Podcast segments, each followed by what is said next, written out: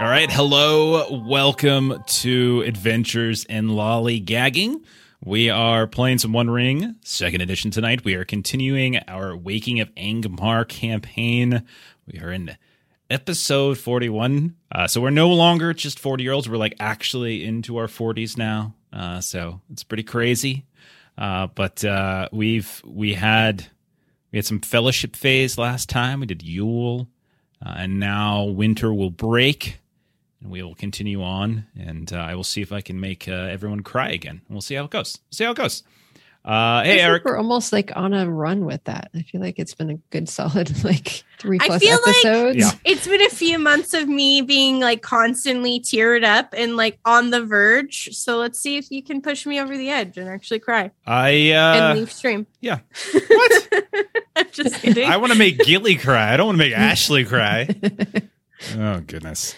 Oh goodness. no, I I mean as Gilly. Sure, sure, sure, sure, sure. If I I'm could, an ugly crier though, so that's why I would like walk away. I'd be like, I'll be right back, guys. I can hear you. here's here's the real goal. I want to make Long cry. Right? Do you think he does? I don't think he does. I think he could cry internally. Yeah, he's he's too. He's sensitive. I don't know if you can make me cry in game. Yeah, yeah. I I I think I agree with that. Uh, so let me go like just kill your whole dwarvish family. Oh, oh, Balrog just burst into the halls of Gladrock, and there goes Floi and his thousand cousins. I think that Uh, would hurt Gilly more. Yeah, probably that's true. There's f- fewer fewer romantic options for Gilly. I like how I like how our Regency game is starting to weave into these other games. We're looking for romantic leads, uh, but uh, but yeah, we're gonna pick up uh, shortly after winter, after Yule, after a very very rough uh, adventuring phase where we were in a uh, fortress called Othrenguld, and we'll see where we go from there. Uh, so why don't we go ahead and do some intros? Uh, and uh, yeah, we'll start with old Floi himself. So long, tell us about Floi. Yes, Floi, dwarven treasure hunter of the Blue Mountains. He's the battle hungry, axe wielding, mithril wearing, fancy dwarf. Lad? Okay. Yeah, he's uh, hoarding a bunch of treasure. He's currently prosperous at 135. He's hoarding hope, currently on max. Just hoarding whatever. Just the hoarder. Boy the hoarder. nice. He hoards hope points. He hoards treasure. it's basically what he does. We realized last night when we were playing in that Cthulhu game where Long hadn't spent any of his luck. So he was sitting on like 97 luck or something like that, which was the max of 99. That this is just uh this is just what you do. So any game in which there is a resource that you could spend, you just don't spend it. And I, I Just- appreciate that. I appreciate Yeah, it's how I am in normal games like RPGs. I just hoard all potions and Yeah. resources until I need them. Yeah, for sure. I remember like playing like some when I back when I used to play like Elder Scrolls games and stuff like that. You know, I I kill everybody in a home and then I'd make that my hoarding place and it'd like a thousand po- potions and then I'd forget that because I would stop playing for like three months and I'd come back and play and I forgot that I had this house with all this stuff so I just never use it. Would great. you have a house of cheese and cabbages? Because I did. No, no, I did not. that sounds that sounds great. Oh goodness, that is a very stank house. I will say for sure though. Uh, okay, next up we've got Gilly. Ashley, tell us about Gilly Kettlegrass. I am playing Gilly Kettlegrass, our resident Bree-blooded hobbit. Um, she is a scholar. She hasn't gone down her shadow path at all. Um, she does. She did get rid of one shadow scar last Yule's or this Yule, so now she's up to or down to three instead of four. Yeah, and so, And- and so remember like what shadow scars basically are is as you move down your path, like when you reset your you know Mhm. your shadow. So I start at three regardless. exactly. Yep, So you've got that little head start on the path for now. So. Yeah. Yeah. Very cool. Uh and uh next up we've got uh we've got Eryniel, uh our our our ranger, uh our last remaining ranger, uh, as uh you got the other, the other two you knew killed and uh the one the one sort of settlement of rangers that you all had befriended, you kind of just uh, you know, you just cold shouldered them until they left. So uh so yeah, last remaining ranger can be only one apparently. Why don't you tell us about her? Uh, well, uh, she is a champion. She is hopefully getting a little better over time at coming up with songs to try to help in battle and help in council. She had a uh, near death experience uh, last episode, and she is uh, not necessarily looking forward to the uh, mandatory trip to see Marge before our goings on in Bree are over because Marge is always so delightful. We're not doing that.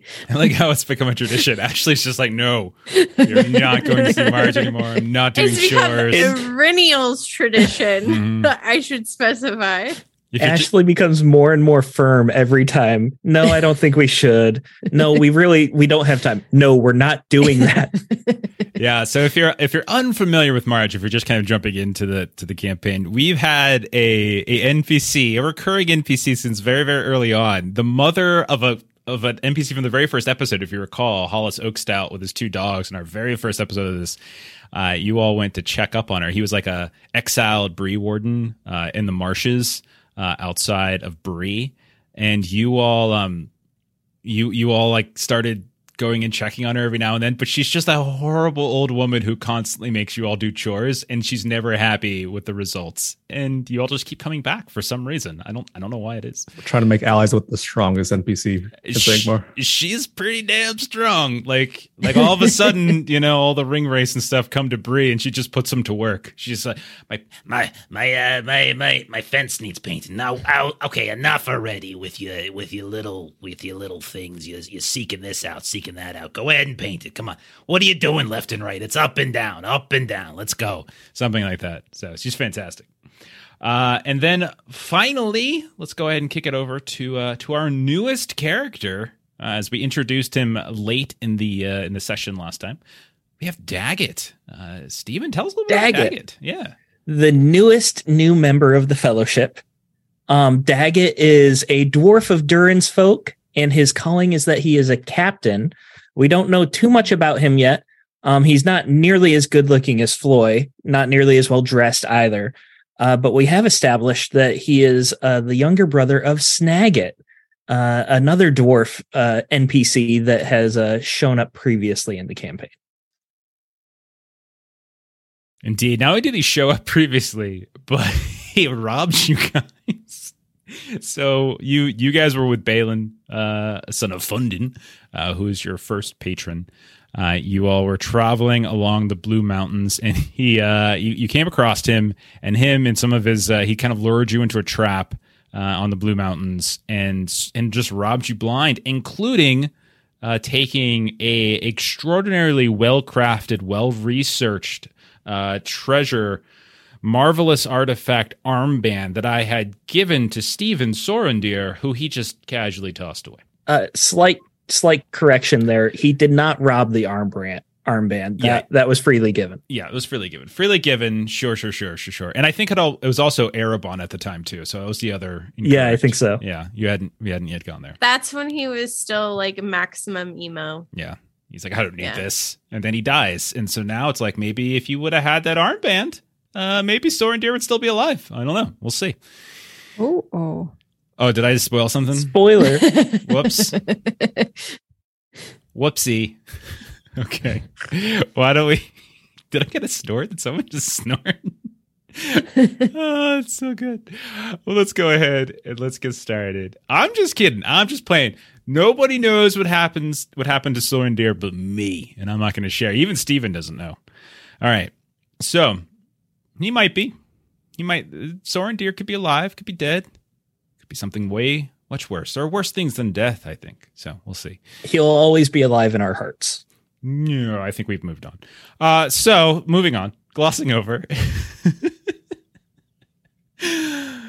Let's get it's hit the summary. So last time around, uh, the fellowship broken. Uh, six of you went to Angmar. Three of you returned. Uh, you journeyed back across the dark, mist-covered hills of Rudaur during the winter. Weather and guilt were kind of wearing away at all of you, and and and Floi and Gilly and Eryniel more than one kind of peculiar event transpired. Uh, at one point, berries that you found that were ripe on a on this this um, isolated and immaculate bush uh, on one of these Rudaur hills. They were ripe one moment and rotten the next. Uh, Gilly came across this ancient rune covered stone edifice that just crumbled right before her eyes and kind of disappeared into this fog covered gully in the middle of Rudaur. Uh, Floi woke one one evening to a cloaked and hooded figure that was visiting the campfire, sharpening what appeared to be the Morgul blade that you all had been carrying around for a while, only to disappear, though the sharpening stone remained in the in the in the ground nearby. Eventually, you all reached the Greenway and the Bree lands, and you saw that snow had essentially blanketed Bree. And within the walls of Bree itself, you can see that Yule decorations were up and people were beginning to celebrate. Gilly, you returned home uh, to your to Hobbit Hole above uh, above the human uh, homes uh, within Bree itself, and Floi and Eryniel, you stayed briefly, uh, but eventually, well, not even eventually, fairly quickly, you all left. Floi, Floi you joined uh, a dwarvish caravan that was returning to the Blue Mountains before the height of winter.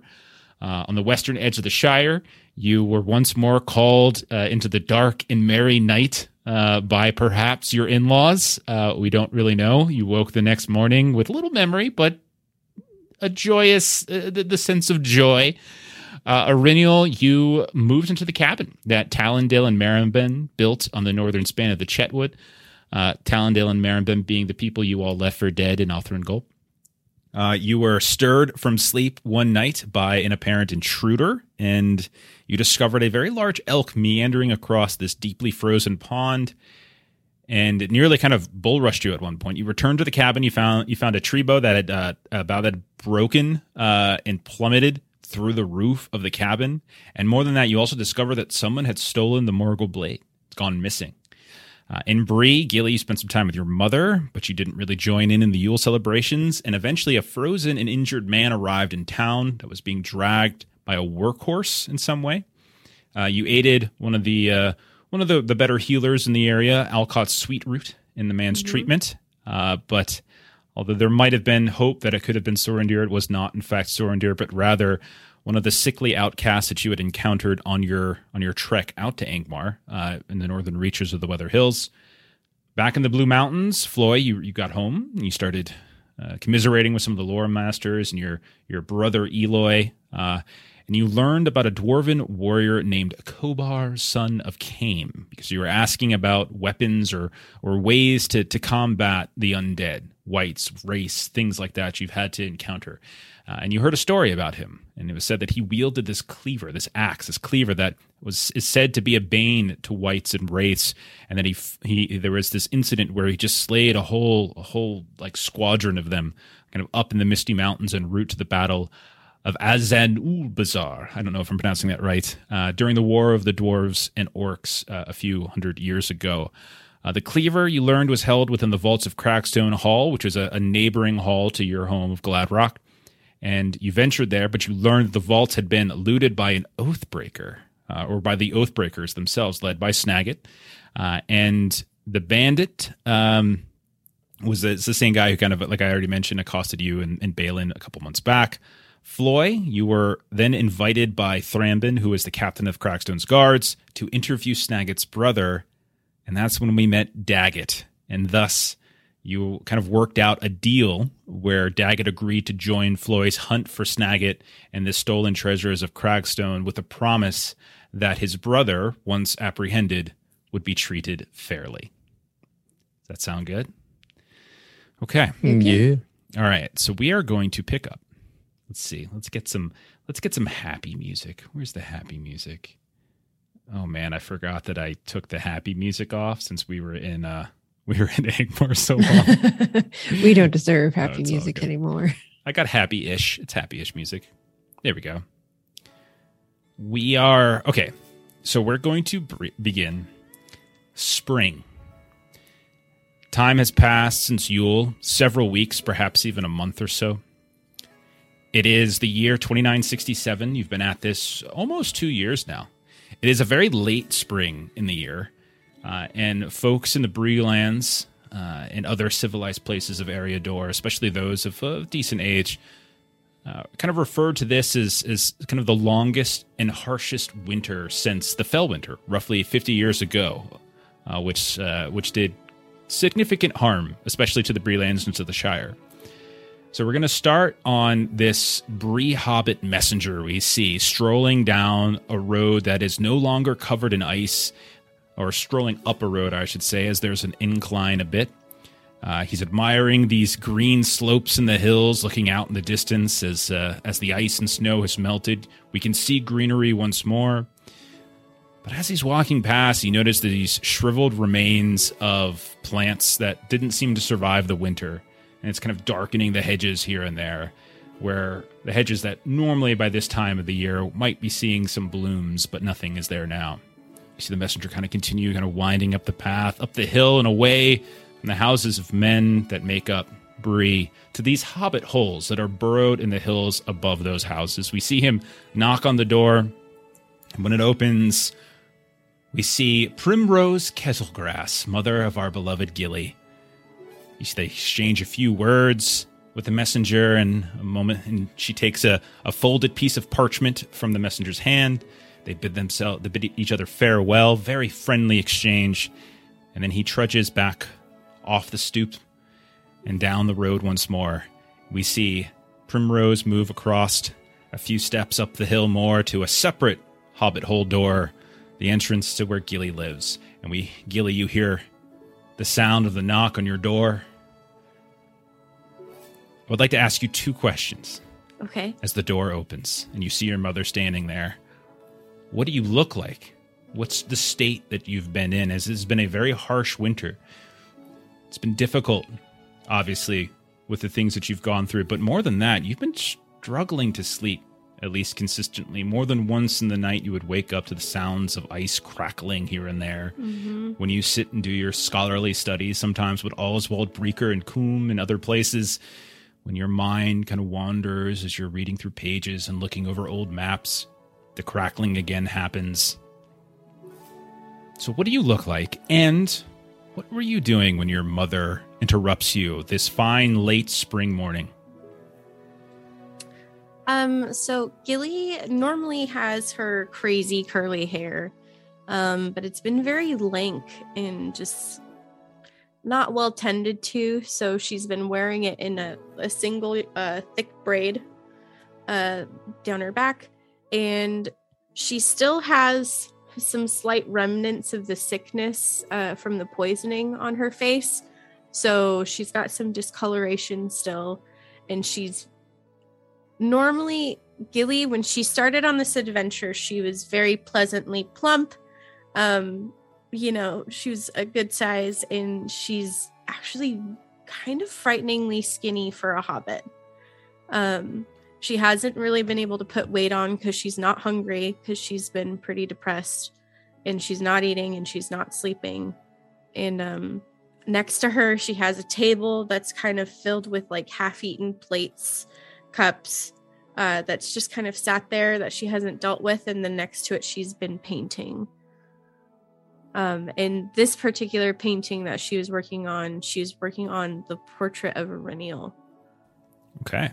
So as as the door opens, there's maybe a relatively ripe scent that comes out. Your mother kind of Mhm. winces ever so slightly. She doesn't let it show. Um, but she has in her hand what looks to be a message. But she also has what looks to be like a like something's already been opened, but then there's another message that seems uh, that's like the, she has two things in her hand, one of which has been opened and she has kind of read, and the other seems to be uh, still closed. She takes a look at the tables. She looks at the half-eaten breakfast that she brought you this morning, and maybe there's only a few bites. And she says, "My darling girl, you need to eat. Look at you. You're you're just wasting away here. Look, look. Open the windows, dear. Open the door. The the bright sun, the wind, spring is in the air. Come on now, you you're as pale as uh, as the snow itself." And and Gilly just has a big yawn and she's like, You're you're right. Maybe I should start painting outside. There you go. There you go. And your father, he hasn't seen you for days. Oh, he's quite worried now. You have to go see him. When are you going to have supper with us? We've been inviting you every day. Uh, uh, t- tonight, tonight. I'll, I'll come tonight. Is that is that your word on it now? Because if I go Yes. telling him and you don't show, he's going to be all crestfallen, and I'm Yeah, not going to be the one to pick him back up. Not again. I'm already breaking my back picking you up. I'll, I'll be. I'll be there. I'll be there. All right then. Well, you've got mail. Oh, Lukey from the, the dwarf house in Bree. He sent a, a messenger over here. the Uh, dwarf The dwarf She kind of- Yeah. perks up at the dwarf house, and she's Yeah. like, "Oh, let me see."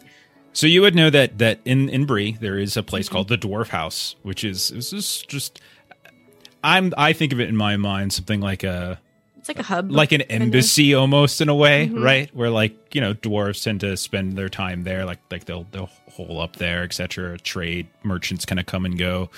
Um, and Luki is sort of like the the fixture there. You've heard the name before in our campaign, and at some point, I'm sure you've you've traversed over there. Floi is probably stayed there at times, etc. Uh, and so she hands over to you what looks to be a well worn uh, message of some kind. Uh, and you can see it's got the sort of markings of, of Floi and the, the halls of Gladrock on it. It's a message, it appears, from Floi. Now, I would say that there's probably some presumption between you, maybe even Eryniel, that Floi would have returned uh, short of spring. At least maybe that was the agreement, you know, before uh, before he departed for winter, because it's ha- it happened a year ago. Um, but instead of Floi being here, as news travels, as your mother explains, that a, a Blue Mountain caravan merchant, you know, merchant caravan has has arrived. But instead of Floi being with that caravan, instead there is a message, uh, and it is directed to you. Um, and I'm going to bring in Long on this. So, Long, what message, what would you have written in a message to Gilly and or Eryniel? It could be the both or the one or it could be the other. What, I mean, obviously there's just the updates that you're not coming, you're tending to something, but what would you have written in a message? putting you on the spot. Dear Gilly, how you going? Your friend Floyd.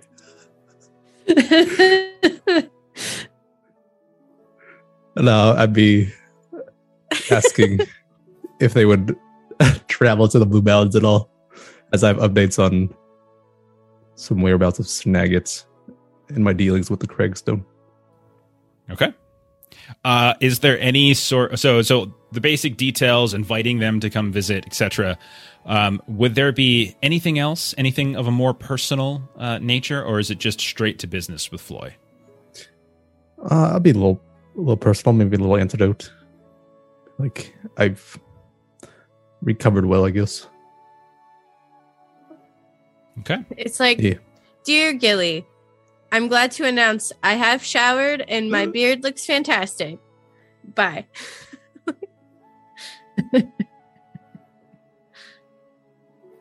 it's the wrong game for uh, poetry. Sorry, I'm just imagining like those old sort of like antebellum, you know, Civil War letters. My dearest Gilly, long have I wanted to see your plump face. Something like that. Okay. This So- is Floyd, not Sir James Bennett. Yeah, that's true. It's true. True. Floi We're is not our games mixed up. Floi is not a maker of poetry. Okay.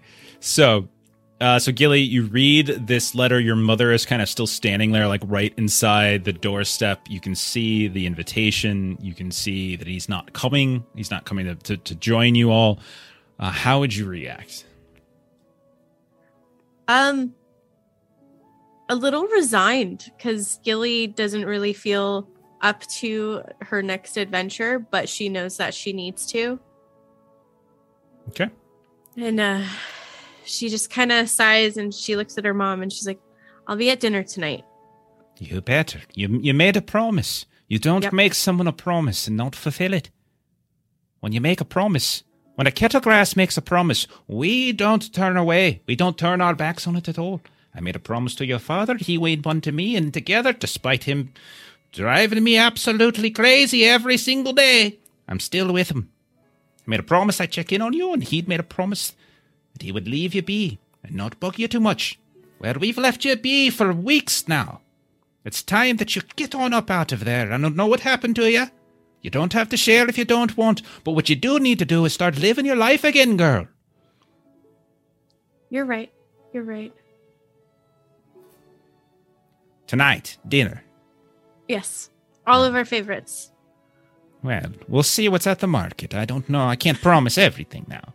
Okay. You can't promise the impossible. And so she gives you a very uh, a very hearty hug and a, a motherly kiss on the cheek.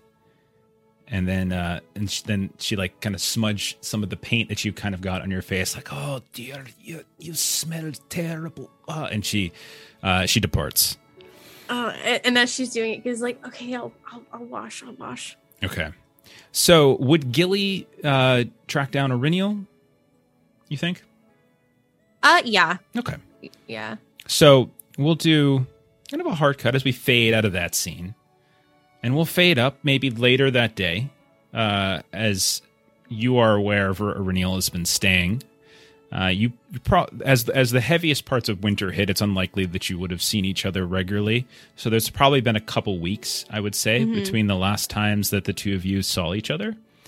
But uh, perhaps you get Elise Briarcleave, our, our friendly uh, lumberjack that you've known since the beginning, to kind of help you uh, as you sort of track your way through the Chetwood. Uh, and we we kind of open up this next scene uh, in deep in the Chetwood, uh, at the grounds of the home of Talendil and Marimben. Uh, when we arrive, we can see that the, the cabin still stands, but it's clearly has suffered some sort of damage. Uh, so my questions then for you, Melissa, is two things. In what state does she find you? Meaning, like, what are you, what are you doing, and what's and and and sort of how would the cabin look? Would you have abandoned it? Would you have tried to repair it? Would what, you tell me? Definitely the latter. So she is going to look uh in a different way so she's disheveled but more in the um a little more in the kind of the manic direction so like she has been just feverishly trying to not that she has any training whatsoever in this type of work but she is felling trees and attempting to repair this cabin. I'll tell you what, just just to see how effectively it was, roll craft test, and we'll see how how quality the repairs are or have been. Uh, and you've been doing this during winter. Spring has only been broken for a week or so. At this point, uh, it's it's still uh, in the deepest parts of the Chetwood. There might still be a, a little bit of ice here and there in a stream or a pond that hasn't fully melted. That's a six under 13, so that's a no. Okay. When you arrive, Gilly, you can see that there has been significant damage done to the roof uh, on, we'll say, the, the western side of the cabin. Uh, you can see that patches have been applied, uh, but very crudely so. Uh, and, and it's very clear from a distance, and maybe even Elise says this to you, and um, that there's there's clearly still holes to be had. You can even see a bit of dew or some leaves, uh, or see even like a some some residue of, of of you know other other debris kind of fall in as you're walking up, as if the hole still exists. Uh, you find then Eryniel probably. Um, she's got that classic stump of uh, like off to the side of the uh, of the cabin, and she's splitting logs and sort of planing them to some degree so she can continue her repairs.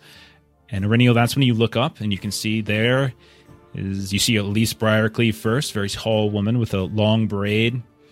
And then secondly, you see next to her your your old friend Gilly Kettlegrass, who you haven't seen in weeks. So first, Eryniel will kind of see Elise, and I, I, I told you, I'm, I'm, I'm doing my best. I've gotta, I've gotta, I, I- gotta get this. I'm doing kn- my best. I told you I'd be happy to help. If you need help, I'm I can I can show you a thing or two. There's no reason you have to do it all by yourself. Besides which, I'm not here about that. You're. And she kind of nods down towards Gilly at that point. Hi, Reniel. Uh, you, you, and uh, Eryniel just sort of kind of lets the axe fall a bit, kind of lets it go in the ground. I, you, it's, it's good to see you. You, you don't look well.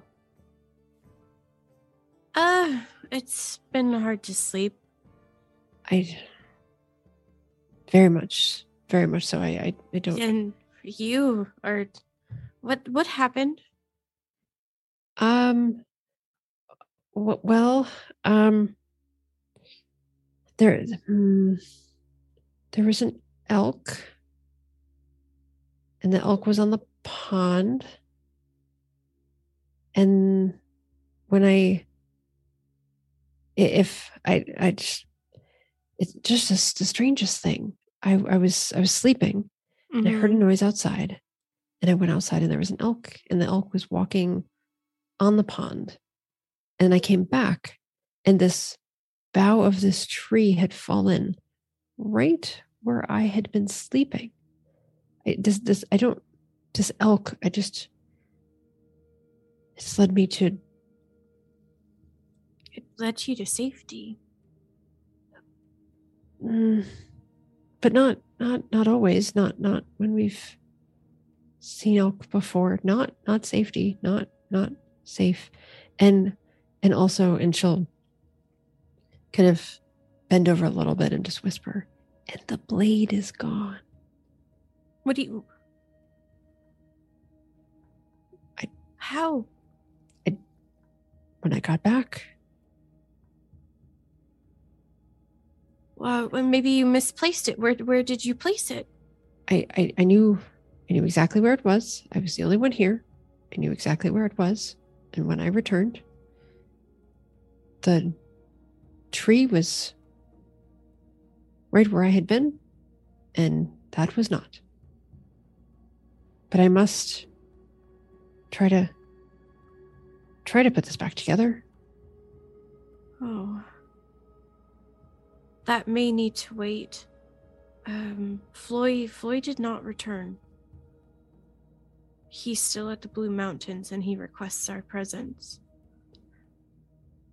But I, I can't can't leave until this is done. This is clearly not not fit for any I mean, I, I won't be here, but but someone might be here and they were here and, and it should it should be left better than it is, and I'm not done with that yet. Um, I'm.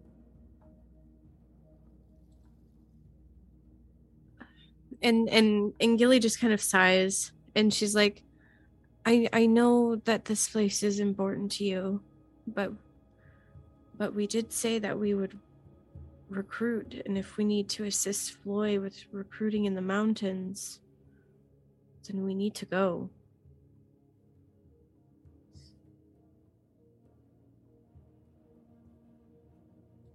Perhaps this I And I just needed we failed. You know we failed, right? We tried, we failed.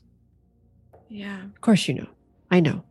I thought I mean that's a that's a hard thing to do. This should be an easy thing to do. It's a hole in a roof. You fix the hole in the roof, and then the roof doesn't have a hole anymore. That seems simple. I should be able to do that. If I can't do that, how can I do these other things?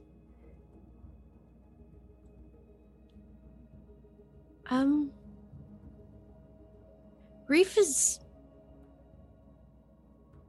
like a fog, and things that you should be able to do, it's hard to see what exactly needs to be completed because you're just drowning in it.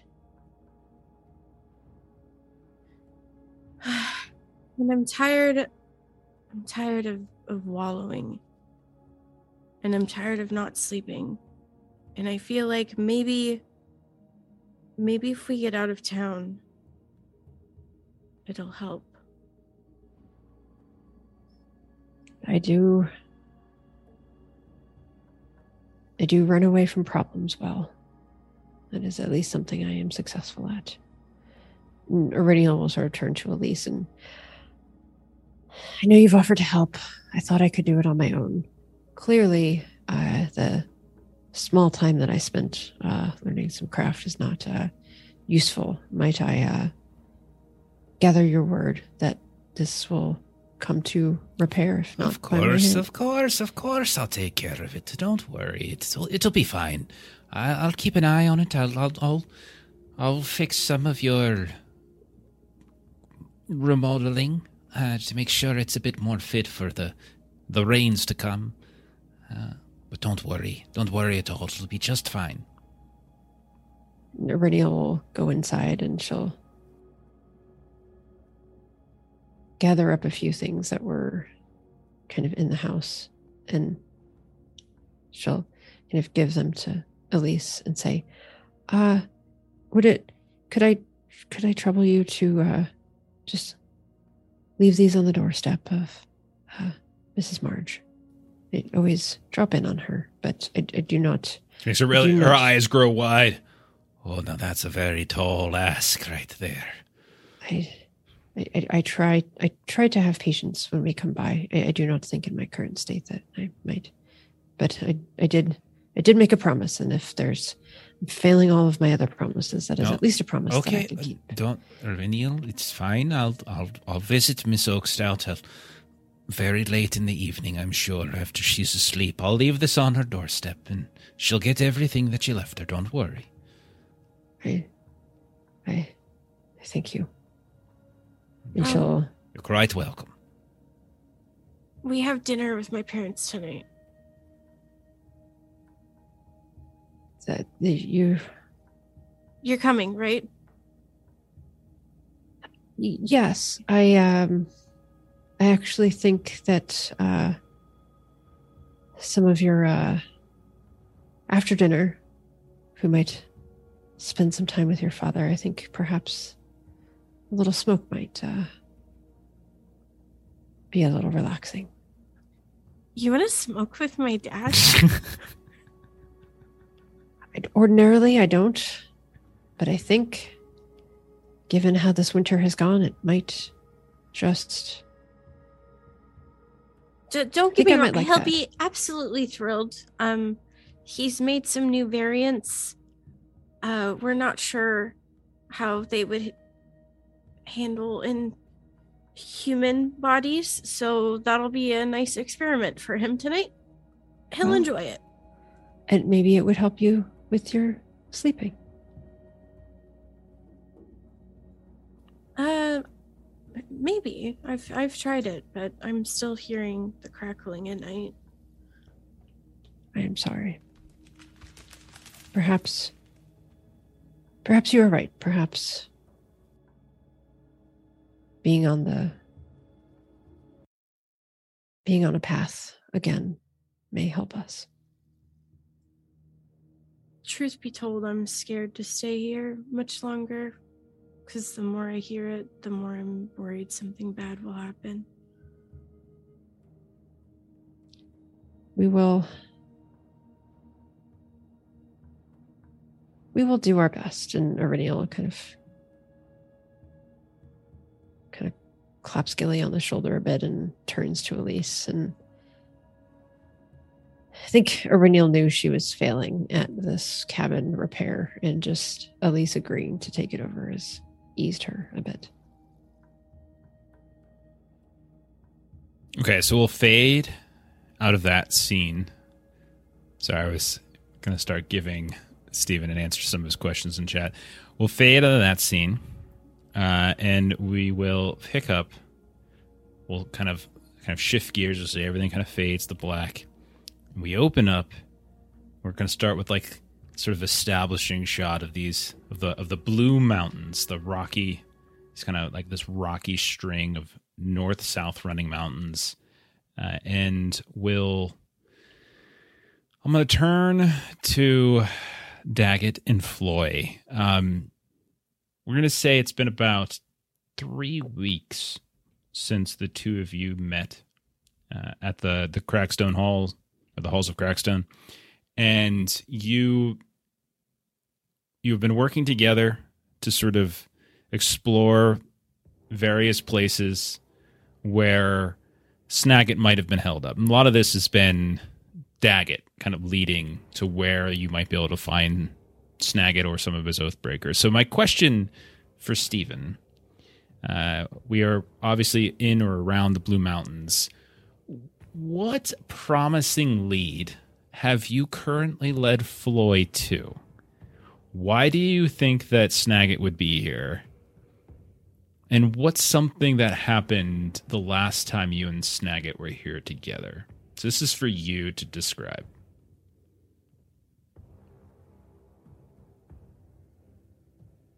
I didn't give them right. these questions ahead of time, by the way. I want them to know how difficult it is sometimes One second here. for me to come up with stuff off the top of my head. I would say that I have taken Floi to a cave near some of the halls. It's a natural cave, but it's actually been flooded and has quite good fishing. Snagit and I used to come here when we were younger and go fishing in this cave and it, it wasn't a popular spot. Like not many people knew about it. We kept it a secret. So I was hoping that there'd be a chance that if he was trying to take refuge, this would be a good place to go. Okay. So we we open up then as like we do our establishing shot. We kind of then cut inwards and we see a very large natural cave. Uh, we can hear the sounds of like dripping and rippling water here and there. We see lanterns or torches held by by Floi and Daggit, two dwarves uh, that are standing what seems to be on the edge of kind of an underground lake of some kind. Uh, we can see occasionally the light kind of pushes through the surface, and there's these sort of pale looking fish that seem to be shifting around beneath the water. I'm going to turn to Floi. In the travels that you've had with Daggit for the past couple of weeks, what is something that he has done that has made you suspicious and what is something he has done to endear himself to you? So, on either side. Yeah, at supper times, he actually hooks me up. He's buttering me up with extra servings of ale and just promising that we'll we'll find him. But every time he's just been leading me on a wild goose chase. Been going to dead ends. Every nook and cranny, just yeah, Snagit's here, but he's never is. So, you've come into this cavern. Uh, you've you weaved around a few different tunnels and you've made it to what looks like kind of a, a smaller spot where you can easily kind of set up some some basic cave fishing here. Go ahead and roll a scan, Floi.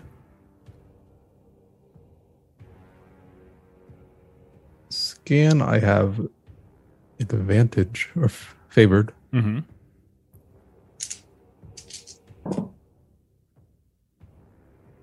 That's a great success.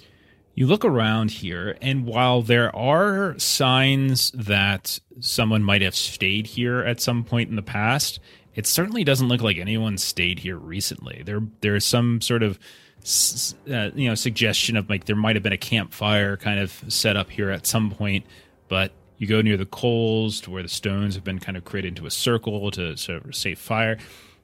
Nothing for like you. You look at it like the the ashes are months old if not older. Like no one's been here for a significant period of time.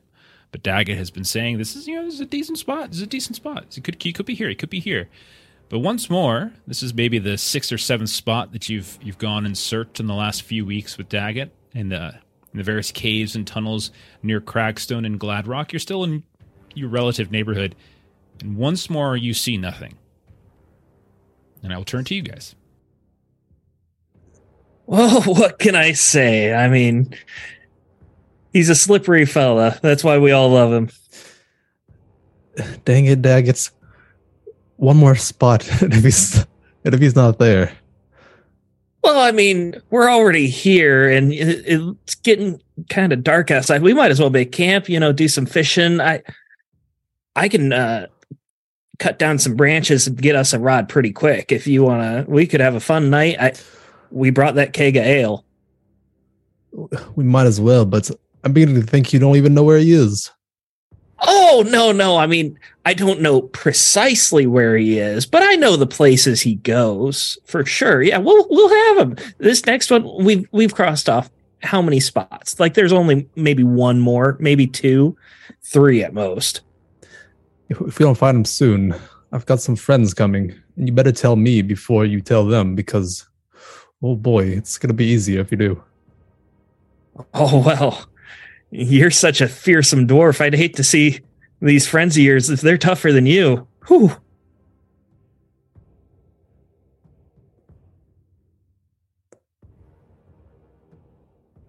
Okay, so uh, Daggit, do you go and try to get that fishing? I'm making some fishing rods. Okay, I'll tell you what.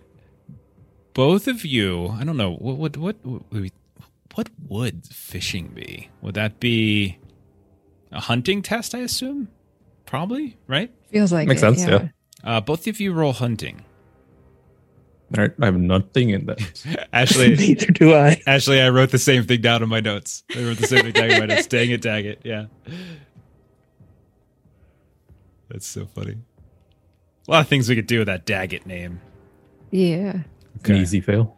Oh, Right. just you wait, Jeff. Okay. Um, yeah, I, I failed with a three. I don't think I have anything I can boost it, so I'm just at a three. Okay, so Daggit, you you make all of these promises. We're gonna have a fun night. We're gonna go get some fishing. I used to fish all the time with Snagit as a kid. Pl- You guys see the fish in here, but then you get your you, you make these these sort of quick rods from a from a, from a couple trees that are scattered about on the, the mountainside, uh, out on the surface. You come back and you spend kind of hours sitting here, you know, trying to to fish out something for dinner uh, and the night progresses and it's it's well past when you would normally eat your eat your supper there Floi and you still not you or Daggit have not caught a fish at all But we have been drinking the ale. okay fair enough All right, Daggit. Uh, I don't yeah. think you've been fishing either. This is another one of your lies. No, no, we we would fish here all the time. It- look at this place; it's overfished. You can't see a single guppy in here. I, I haven't seen nary a minnow. I've been sitting here for hours. Just head back to town. I'm hungry. Oh, I mean, I thought we were going to camp here. You know, It- it- we're going to be walking in the dark. Otherwise, I, it looks like it might rain. I, I don't like getting wet. You better catch something soon, then, or I'm gonna eat you. Well, hold on. We we did bring some some uh trail rations. If we don't have to go that far, I just thought we could supplement with the fishing. How's some hard bread sound? sounds terrible. And I grab some from him. okay Have so some more ale. so you start eating this this hard tack bread you're drinking the ale you're getting drunker and drunker Floi sounds like he's being a little bit of an angry drunk tonight uh, as as the night sort of progresses. Both of you eventually fall asleep. The embers of the of the fire nearby. No one's around. Floi as you're sleeping you kind of you kind of wake up. You're in this sort of vague state of like in between alertness, right? Where like you're not sure if you're awake, you're not sure if you're asleep. You you hear shh, shh, like the sounds of shh of someone kind of. It almost sounds once more like the scraping of sharpening stone against metal. But when you look up, you remember that memory, like when you were in the Rudaur Hills, there's no one across the fire like anymore. You see there's Daggit. He's sleeping nearby. You're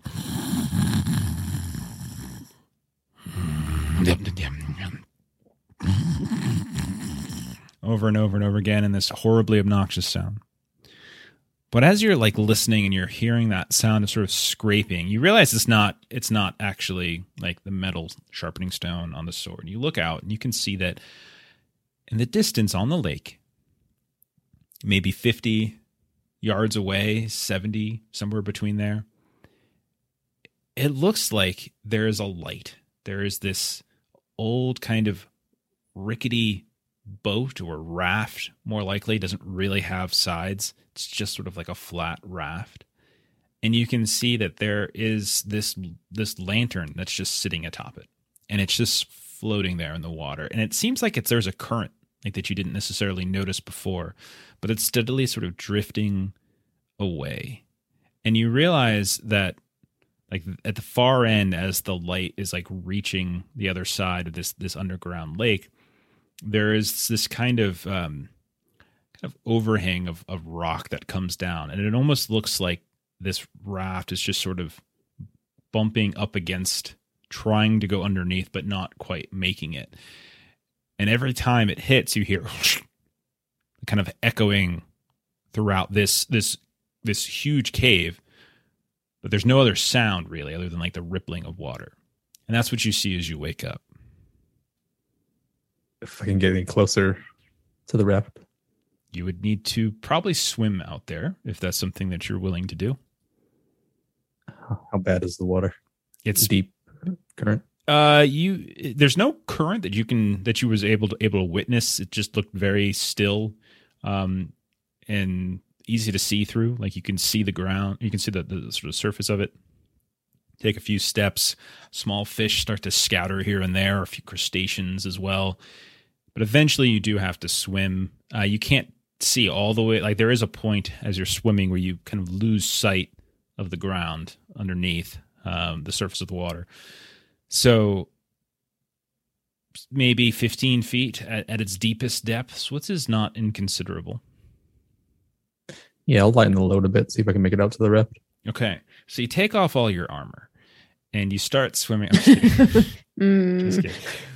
You start This swimming- was my goal in getting him in the cave. hmm You start swimming all the way across, and eventually you reach this this raft, no issues, and you you get out, and you can see that on that raft there appears to be this this sort of rusted lantern uh, that looks like it's it's seen better days. Like like the metal itself is is kind of crumbling here and there. You crawl up on top of the, the raft. The raft is sort of splitting apart in some ways here and there, uh, but you can see that this this lantern is, is up there. Uh, but you also notice that there is this kind of rusted set of tools. You can see what looks like some kind of hook, some kind, and maybe like a, like a machete. There's kind of all, all kind of on top of here, and everything's just on this on this raft. I'll collect it and head back to shore. Okay. You start to pull on back. Are you bringing the raft with you or just the tools? Uh, I can drag the raft back. Okay. So you start dragging this raft back. You make it you make it to the other side, back to shore. Daggit has not awoken. He's still snoring away. And as you get there, like you can see that the lantern, which has been burning this whole time, like there's been clear oil in it, it's burning the oil. But eventually as it kind of gets you get back to the edge where the campfire is, it just kind of dims and goes completely out. And looking around the cave, there's no sign of anybody. Roll an awareness test. Awareness, one pivot. That's a failure. Okay.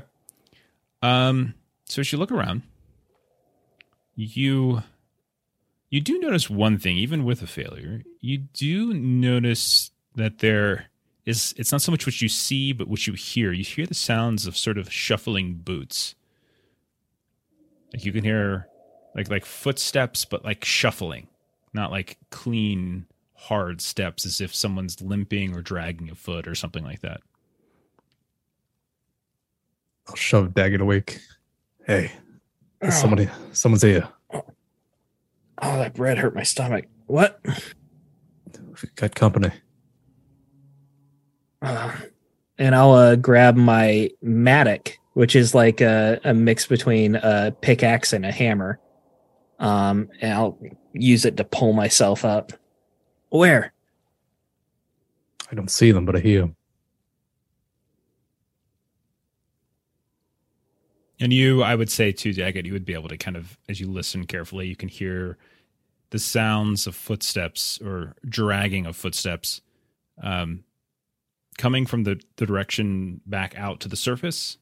And you also notice that that Floi has kind of collected what looks like a lantern, some tools, and a and a raft as well. Um, we're in dwarf territory, right? So like Mhm. there might be bandits and stuff like that, but for the most part, it's dwarf area. Yeah, this is this is Um, dwarf country for sure. I, I think I would call out, "Ho there, Yeah. friend or foe." You you hear the the shuffling and the dragging kind of stop, and this sort of old voice comes from the the the sort of the cavern out. Hello there, uh, uh, friend. I believe. Uh, uh, I beg your pardon. I, I, I, I didn't mean to, to, to wake you in your your slumber. and you don't see where this voice you don't see who's who's who's doing this voice you just hear the sound of the voice Uh, you said our fire went out, basically, right? it's basically low low low embers it's giving off a little bit of light but not a ton I'd like to use it to try and light a torch, yeah uh, just to give us some light. Then, easily uh, enough yeah friend, uh, come share our fire if you don't mind revealing yourself. Ah, very, very kind of you. One, one, one moment. I'm, I'm coming. and then you hear the footsteps begin again the dragging and you see emerging from the tunnel kind of coming in here uh, you see this very elderly disheveled dwarf. Uh, you can tell that his hair is going off in a thousand different directions. It's this sort of dusty light brown gray. His beard has not been braided or combed in a very considerable amount of time he's wearing like no mail. You don't see any metal on him. It's just sort of cloth and leathers and furs. And he is dragging on the ground what just looks like a patchy rucksack of some kind. Uh, hello, uh, I beg your pardon, young dwarves. I, I meant, I meant no offense. I, I was, I was merely looking uh, for, uh, for my, uh, my spectacles. I, I seem to have, um, misplaced them, and I've, I've gotten a little lost. My, uh, my, uh, you see, I left, I left my wife back in, in our home, and I can for for the foggiest find my way back. And uh, there are two of you, right? I And you can see he's kind of squinting in your direction.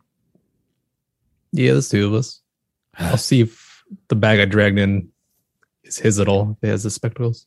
Yeah, you go through the things and you don't see any spectacles. It's just sort of like rusted tools. I found some tools. Uh, these happen to be yours. Uh, uh, no, no, uh, I don't. I don't think so. Then, no, no, no. Well, actually, my my uh, my good wife, uh, perhaps it's hers.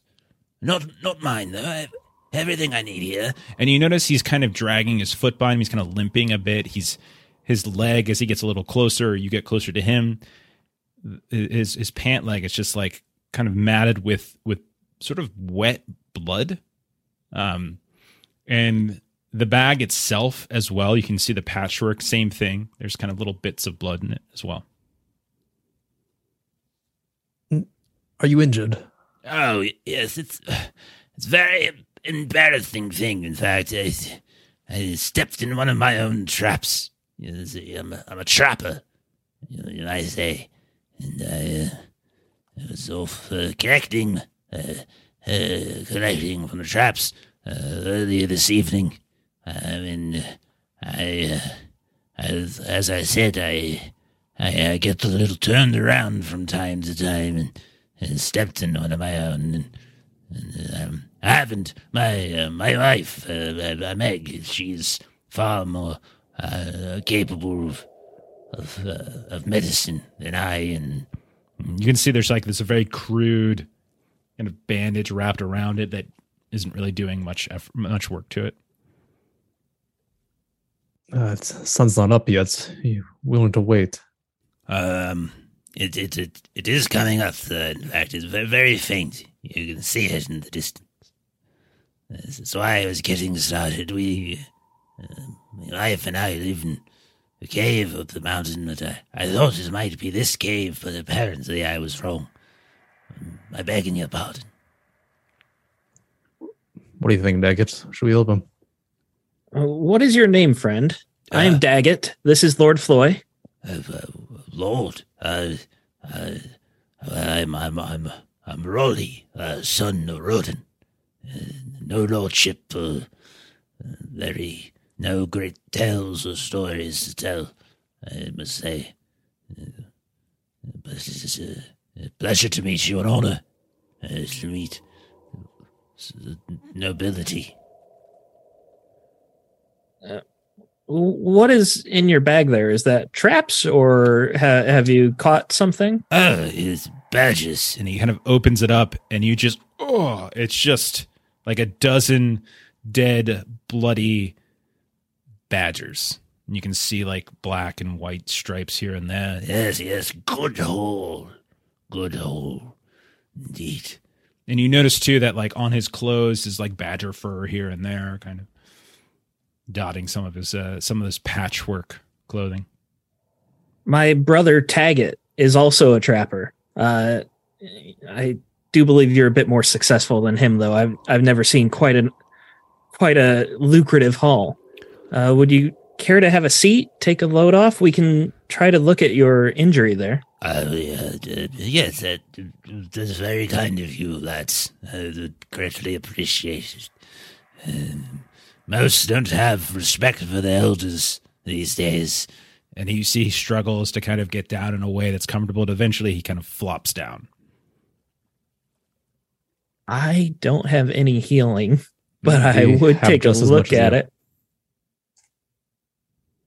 Okay, yeah, go ahead and roll. I, I was more thinking like I would unbandage it and so go, oh, that's bad, and then bandage it back up. just go ahead and roll. It's fine. Uh, I needed an 18 and I rolled a nine. Uh, you do in fact unbandage, unbandage it. You see a little streak of blood come down. Uh, it's not clotting properly. You can tell. Uh, but you quickly bandage something back up in a way that you hope is correct, but doesn't seem. He's like, Oh, thank you, thank you very much. Uh, he gets a little woozy. Like, thank you, thank you kindly. You have the hands uh, very. Oh, excuse me. I beg your pardon. How how long ago were you injured? You're you're still bleeding. Uh, I, I feel like the blood should have stopped by now. Well, I, I, uh, I, I left the evening to uh, correct the traps and I stepped in, in the trap itself, and I have been wandering throughout the night, trying to find my way home. But at some point, my spectacles fell, and I have not been able to find them. And if you think it's difficult to navigate in the dark, imagine navigating in the dark without your spectacles. It is far more difficult. And- Well, you're in luck. Lord Floi and I, we've been wandering all over the Blue Mountains. Uh, we're not in a time crunch whatsoever. We can help you find your way home. Oh, can you now? Oh, thank Oh, absolutely, absolutely. D- can't we, Floi? Yeah, we can help this old bugger. I, uh, I am so greatly indebted to you both. Thank you. Uh, as reward, he kind of reaches into his bag, pulls out this bloody badger, and he hands one to each of you. And we'll we'll fade from that scene. Wait, is there a foundry item that I can drag onto my character sheet for the Bloody Badger? Sure, we'll fade a useful item. Uh, right? Only if you want grenade. that to be your useful item. All right, so we'll fade from that, and then we will pick up on Gilly and Eryniel. Um, you did you have any last business that you would have attended to in Bree before you set out for the Blue Mountains? Um, depending on how quickly we set out, like Gilly would spend as much time with her parents because she has been kind of like avoiding them. Yeah, that's fine. But I mean, any But any really any sort of specific business. um anything you would do, Eryniel? Um, No is a perfectly acceptable Yeah. answer. It's not. I'm not leading the witness here. I'm just. yeah, no, I'm. I, yeah, I don't think I have anything. Maybe I'd let Oswald know where we're going, but that's about it. okay. Fair enough. yeah, I think Eryniel, like now that she's past sort of the laser focus on that, now like getting back on the road is what she would like to do. Okay. So if that's the case, we we see a sort of montage of Gilly and Eryniel at dinner. Gilly in the next day or so, they're running around, kind of getting various supplies around Bree and Combe and the other hamlets and villages. Uh, a tearful goodbye to your parents. Uh, a a kind of respectful goodbye to Oswald Breaker. And then the two of you get on the road. You leave out the gates of Bree once more. You get onto the Great East Road, start heading westward towards the Brandywine Bridge. It's a few days' travel. We see that is is again the land is is bright. The snow has melted. It's still cool, uh, but not uh, not cold by any stretch. You pass a few other travelers along the way here and there in your time. Um, but it isn't until you're kind of nearing the Brandywine Bridge. You're probably within a day or so. Uh, to the south of you, Eryniel, you would know the old forest extends. Uh, and you see the two of you along the side of the road. There appears to be a a wagon of uh, in in some sort of distress. Uh, so you can see that there is what looks like a, a hobbit-sized wagon, and you can see that laying on this on its side is what looks to be a pony. There are a handful of hobbits that are kind of huddled around the pony. Uh, three of them specifically. You can see that the wagon has suffered some damage. There are a few arrows here sticking out of it, including one sticking out of the pony itself.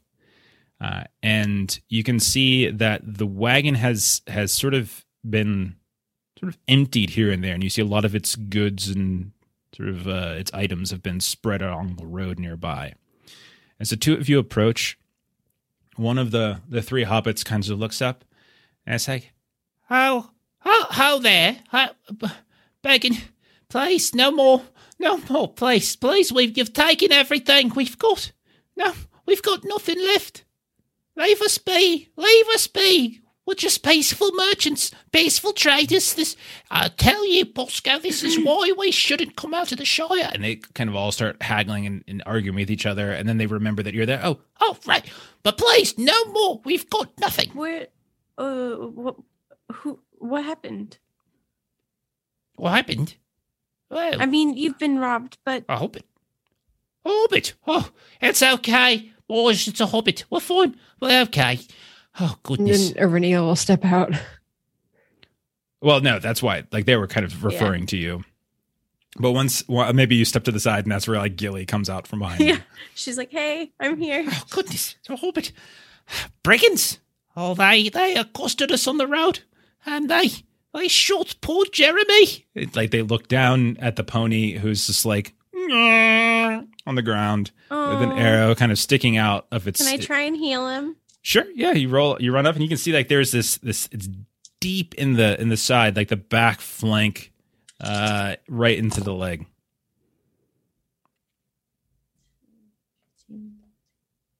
Uh, just a regular success. Okay. Um. So let's go ahead and do that one. I guess. No, no, that's a little too moody.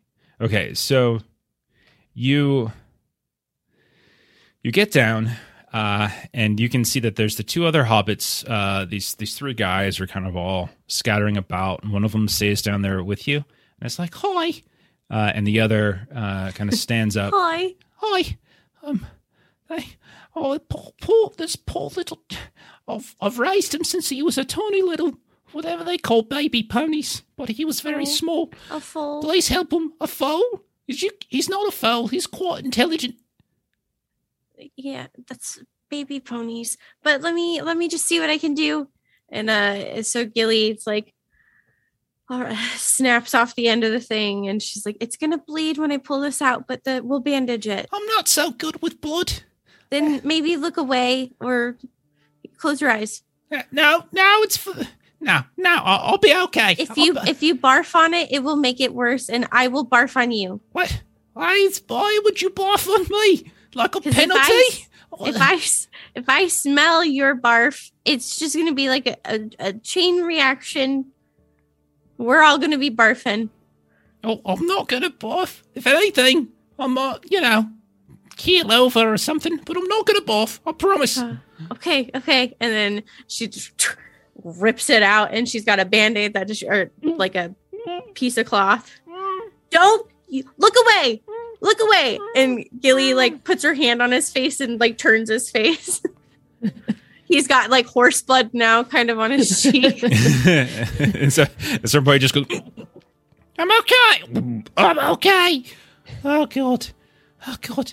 Uh, and you, you take a look, and it's it's it's a it's a pretty deep wound, but you you think you can kind of stitch him up. The the the pony might have some trouble, uh, kind of recovering for a little while, but you don't think like there's no broken bones or anything like that. It's a very deep flesh wound, so it'll probably be in pain for a little while, but otherwise, it's probably going to recover. And you think you've you've kind of cleaned the wound enough that there won't be any sort of infection to spread and cause more more difficulty. Cool. Um, would the horse be able to continue to travel, or It's would they need to go back to t- to town? No wait, is it? It's a, it's a mule. No, it's a pony. It's a pony.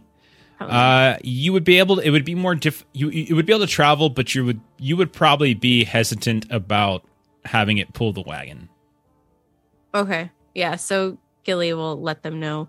Now I've I've cleaned this up and stitched it up as best as I could, but it really shouldn't be pulling your wagon. It's a it's it's a it's a he, not in it. It's I told you. Sorry. name was he. Jeremy. It's it, it is Jeremy. He's gonna make it.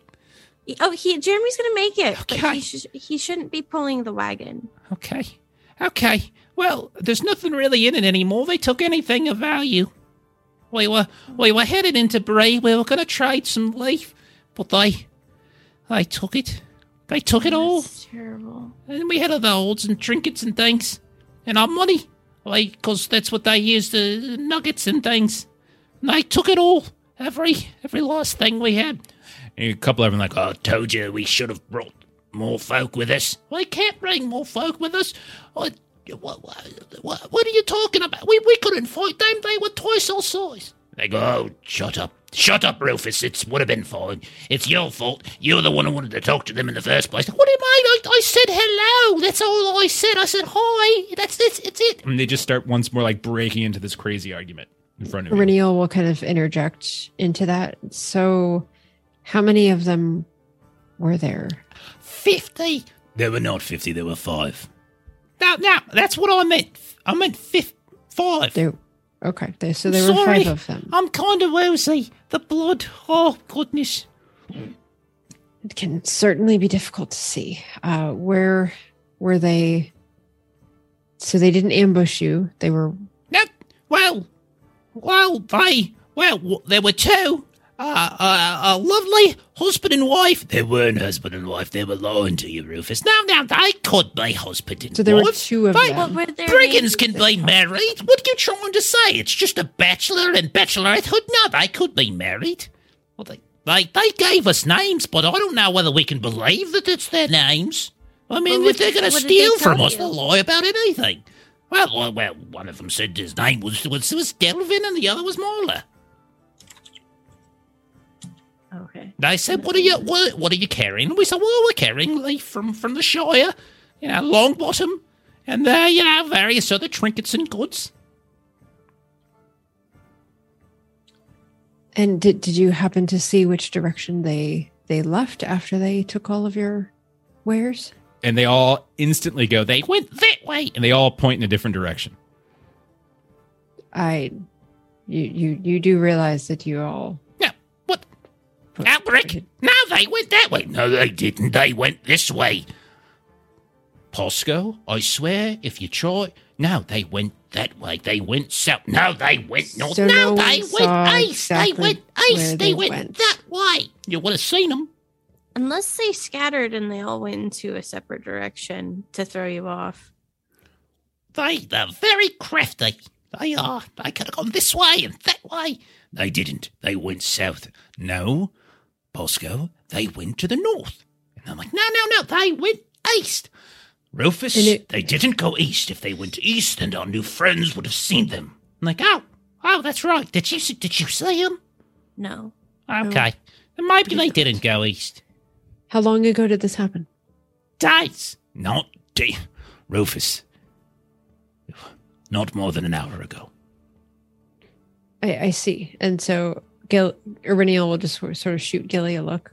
Um because she wants to do what she does, look for tracks, see if she can Yeah, I think this is a great idea. Okay, yeah, go ahead. Uh, yeah, roll uh hunting t- hunting test, I guess. You want that's what you want to do. You want to try to track them. You're looking for Yeah. tracks, and you want to hunt them. down. Okay. Yeah. Oh my word. Steven, you're right. I never know if it's good or bad. Let's have no, that's a fail. You look around, and it's a road. It's been a little soggy of late as ice and snow have melted, and so there are a considerable amount of tracks. But you can see that people have been been quick to send uh, send some wagons on the road, kind of going from the Shire to to Bree here and there. Uh, you can see both. You can see all sorts of tracks. Unfortunately, it's so muddled that you can't really see much of anything. You can't really discern one from the other. Um, and plus, there's your own, all that kind of stuff. And and as you're looking around, at one point you say, "What you looking at?" And like this this like Rufus Hobbit comes up. What you what you looking at there? That's just mud. Why are you looking at mud? I yes, well, uh good sir, I was hoping to find some uh footprints since Oh, uh, there well, was there's some right there, and there's some over there. And look, Ye- I just made one right there too. What do you want them for? I I so generally if someone is um running away, you can find them by looking for their footprints and then following their footprints. So I was trying to make make only a few footprints while I looked at other footprints, but the whole of you have been making a lot of footprints and making uh, it very difficult to track the Why? individuals that took your things. Are you? You blaming us? We got robbed. We're the victims here, and you're blaming us for this? Oh, That's no, not I very was- nice. I was simply stating that I usually am successful at tracking, and this time I am not successful. It is no fault of yours. Oh. Well, you certainly made it sound like it was my fault. You It's- said the lot of us were making a lot of footprints or something. it was I was simply stating a fact that there were too many footprints for me to discern which footprints were theirs. So it is our fault, is what you're saying. We should have been walking No. around a lot. It's been a long winter. It's spring. That's just how long of a winter it's been. Okay, Barely even feels like spring. I'll see. Well, thanks for helping. Or trying to, anyway. Well, Um, I'm certainly sorry that you uh, lost your wares and are now unable to trade. Yeah. Oh, I guess it's back to the Shire then. I guess it's just. oh well. Well, what do you say, boys? Shall we return?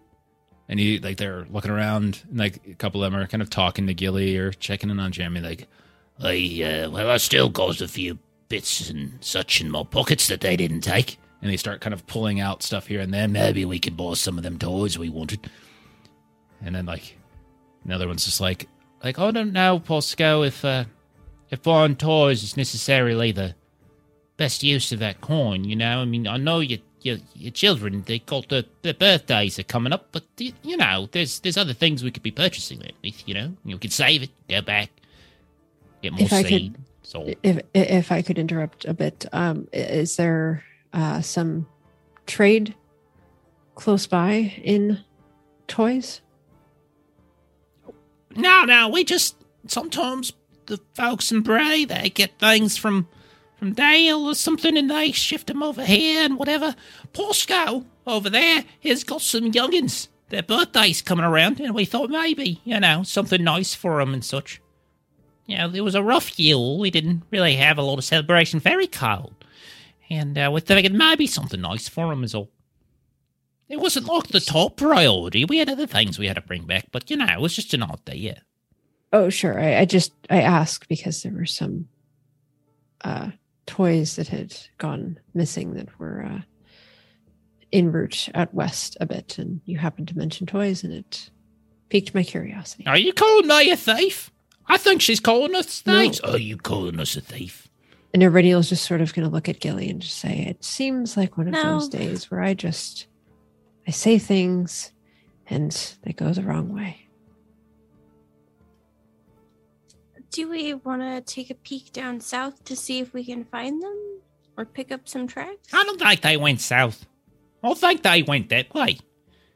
Oh, no way. They didn't go that way. You would have saw them. No, I think they went that way. And he points to the north. I, Well, I could you ping about where we're at? Sure. Uh, you're just east of the Brandywine Bridge, so just north of the old forest. Oh, okay, okay. Okay. Uh, Gilly, if you want to go in that direction, we certainly could. I I tried looking for tracks, and I and she'll kind of look back at Rufus as she chooses her words. I was unsuccessful at finding a trail. She says it's awful that she can't find a trail. She thinks we're thieves. I'll bet you she thinks we stole our own wares and we shot our pony. That's what I- probably she thinks. Rufus, I do uh, not. I don't think that's what she thinks. I do not. But Gilly, if you want to look in the other direction from Um, where I went, we could try. We, if you need coin, perhaps I could purchase your cart from you. You want to buy our cart from us?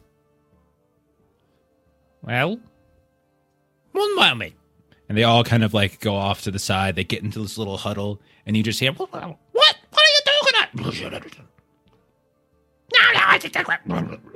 and they kind of look up at you, and then they kind of go back down, like go for head again and back down. And then they all sort of break and they come out. What would be your purchase price, madam? This is Ashley to Jeff. What would be a good purchase price? Uh, why don't we do? Uh, let's see. Let's do. I mean, a persuade, maybe, or yeah, let's do like a persuade. We don't need to be specific about. it. We can just like you know abstract it up. Okay. What did what did long break to, Steven? Uh, her saying that they're thieves. Okay, I've just been laughing at how well you've been doing this band of hobbits. It's amazing. I really love really love doing hobbits. I have so much fun. Uh, I just had a regular success. Okay.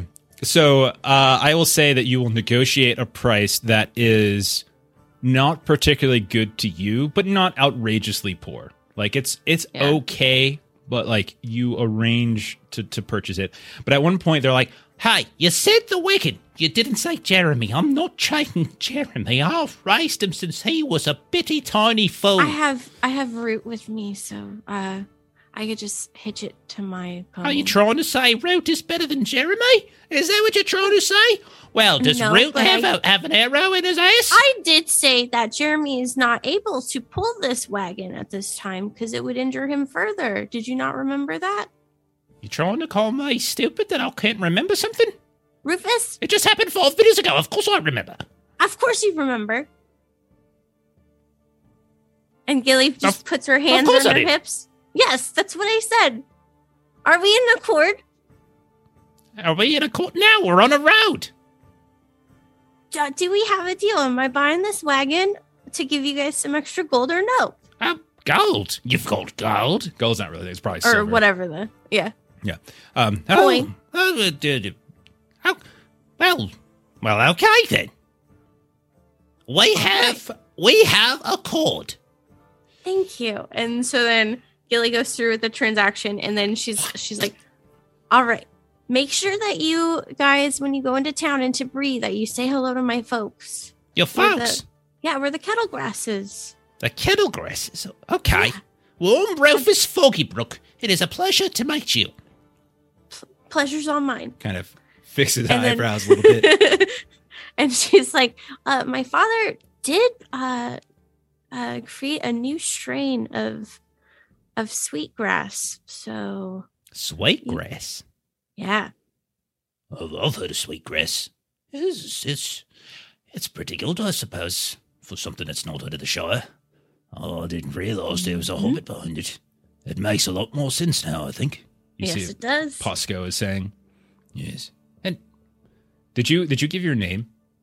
Yeah. Okay, and he's like, He's like, wait, your name's Gilly. Yes. My wife's name is Gilly. What a coincidence this is. Oh, what a delight. Gilly Kettlegrass. Bosco Beckons. he sticks his hand out. And Gilly also gives him a handshake. Pleasure to meet you. It's just an absolute pleasure. Thank you so much for all your help, madam. Uh, don't listen to Rufus. Uh, he got kicked in the head uh, a few years ago when he went on an adventure, and uh, just like my cousin. And uh, well, he's not been quite the same since. Yes, Oh. Yes. And and Gilly gets a, an extra couple coin, and she's like, "Please get your your kids something nice." Oh, well, uh, thank you very much. Thank you. It's so very kind of you. Just want to double check that it's not Alberic. I can't remember which one has kids. It's either Alberic or Posco have the kids. Which one ever has kids? Oh, they both have them. Actually, I wrote it down that they both have. Oh, it's very kind of you. Very kind. Uh, very, very, very delightful. Uh, And Reniel will try to come back into this conversation. This has gone well so far, but she'll give it a try. she just like lingers behind Gilly, just like And she'll just kind of come in and just be like, "You mentioned an ad- adventure. Where where did you adventure off to?" Oh, I went on a fascinating journey. I did. Off to the south. Away. Uh, and so I'll ping it on the map for you all. Uh, but in the place it's called Minhir... Minhiri... Minhiriath? That's, well, at least that's what the dwarf said. So, you know, very smart one he was. Scholarly. Knew everything about everything. He was a he was a delightful old man. Oldest man I think I've ever met. Or maybe uh, have you, you, maybe you've heard of him. His name is is Wolf, son of wealth. Now I can see in I your faces. Roll. Uh, Yeah, I was thinking the same thing. uh, sure. Why not? Go for it. Now that I have my newly upgraded wits TN, Yeah, go ahead. Uh, extraordinary success. Okay. Uh, so you've never met him uh, personally, uh, but it probably his his name might have come up when you were with uh, with Floi and his family in the halls of Gladstone. Uh, that he is uh, a, a very elderly uh, elderly scholar, lore master, uh, known to be a bit curmudgeonly, actually, very uh, very curmudgeonly, in fact. Uh, and you he in the the rumor is is that like it was probably brought up because you were a hobbit coming into the halls and how maybe somebody said well Well, don't show your face in front of in front of Wolf, because if you do, he'll he'll likely spit in it. He can't stand hobbits. He talks all the time about the most annoying little creature he's ever met in his life. Some oh, I forget his name, but he was a tiny little whelp, and he just yapped and yapped and yapped, asked him questions like he was a little dog following around. and that's where you've heard his name Gilly and Gilly just keeps that information to herself. But like in the back of her mind, she's like, "This must be the Hobbit that made." do you mention do you mention that you know wolf because he's like looking at you inspectedly Uh, sure. Yeah, she's like, "Uh, I I never met him personally, but I did I did hear about him." Oh, he's the greatest. We were best of friends. Oh, we fought side by side, we did. Oh, nature, nothing came to him. I was his protector. I waved it and out, poking at various goblins and things coming down on him. Made sure nothing could harm him. His brain was just far too luxurious and important. He was essential. And so I made sure he was all right. What was he studying at the time? Law? Oh, and and Gilly Lots just of kind it. All the law. Very important, detailed law. Thank you. Did- You are did- welcome. Did he share any of that lore with you? Oh, sure, sure. But I can't share it because it was a special mission. It was top secret. Uh, okay. Came down from the top. And they told us to keep it secret. Oh. When when you say came down from the top, who whom whom is the the top? Well, that's part of the secret now, isn't it? And, and Gilly just gives Eryniel a look like we're not going to get any answers. Yeah, behind Rufus, you see like Posco and Albrecht are just like shaking their heads at you all, like, like stop it, please stop. Yeah. They've heard We've the heard story the story before so many times. exactly, exactly. Okay, Well, it seems to be uh there are not not so many that have ventured so far, and you made it back safely, and that uh speaks speaks well of you. Indeed, it does. I am. Oh, some people say I'm the second most adventurous hobbit in the history of hobbits, behind this one's cousin. But I like to think I'm the most adventurous. No one, no one else thinks that. That's okay. Well, you're brave nonetheless. Well, I am. Thank you very much. And Eryniel's like, oh, that went okay. And she's just gonna like back up and like end on a high note. okay. well, you're ahead. And so We do like the Midwestern goodbye where we like start saying goodbyes and then like he starts telling three days story. later, yeah. Yeah. Yeah. And another time, I was in this swamp. I was. And then we start to fade as you all are trying to, to go. We'll As fade. of Gilly's like, uh huh, uh huh, bye, bye. Okay, I'm gonna say hi to your dad for you. All right, we're going to be seeing him again. Okay, so we'll fade out of that scene as you all uh, sort of help, uh, sort of help the the poor stranded hobbits, Kinda. and we will fade back in on our um on our our dwarvish crew who have uh, we'll say this is probably a few hours later or so maybe later in the day as you all have been uh traversing the uh, the blue mountain slopes uh, near the halls of Gladrock and, and cragstone. You've got raleigh with you. Um let's see. Let me what do i want to do? Let's do a little let's do some of that okay so you start kind of kind of moving around and kind of climbing he's taking you higher and higher and higher and he's kind of like limping the whole time he's like Thank, thank you so much, boss. i'm trying to remember the voice i use for him Thanks you. Uh, appreciate for the, the help, indeed. Uh, and he's limping the whole time Floi do you have a beat with you Uh, if the terrain's not too bad, yeah, I can take him. Okay. Uh, I mean, it's like it's it's he's a pony. He's probably he's a mountain pony, so he's probably used to these types of things. This is where he grew up anyway. Eventually, after a very long, a long morning, long afternoon, as evening comes, he leads you all uh, kind of up a slope and then down into this what looks like this broken crevasse, like where as if part of the mountain itself has just cracked and peeled away from itself, revealing this sort of sliver of earth. And he starts, This is it. all. I'll definitely remember this. Um, yes, uh, let's, see. Uh, yeah. Hmm, where is it? Where is it? And you see he's kind of like moving along the wall as get as the crevasse gets kind of wider and wider. He's like kind of feeling because he's still kind of reaching out with his hands here and there. Like, where is it? Where is it? Uh, I'll find it. I'll find it. One second.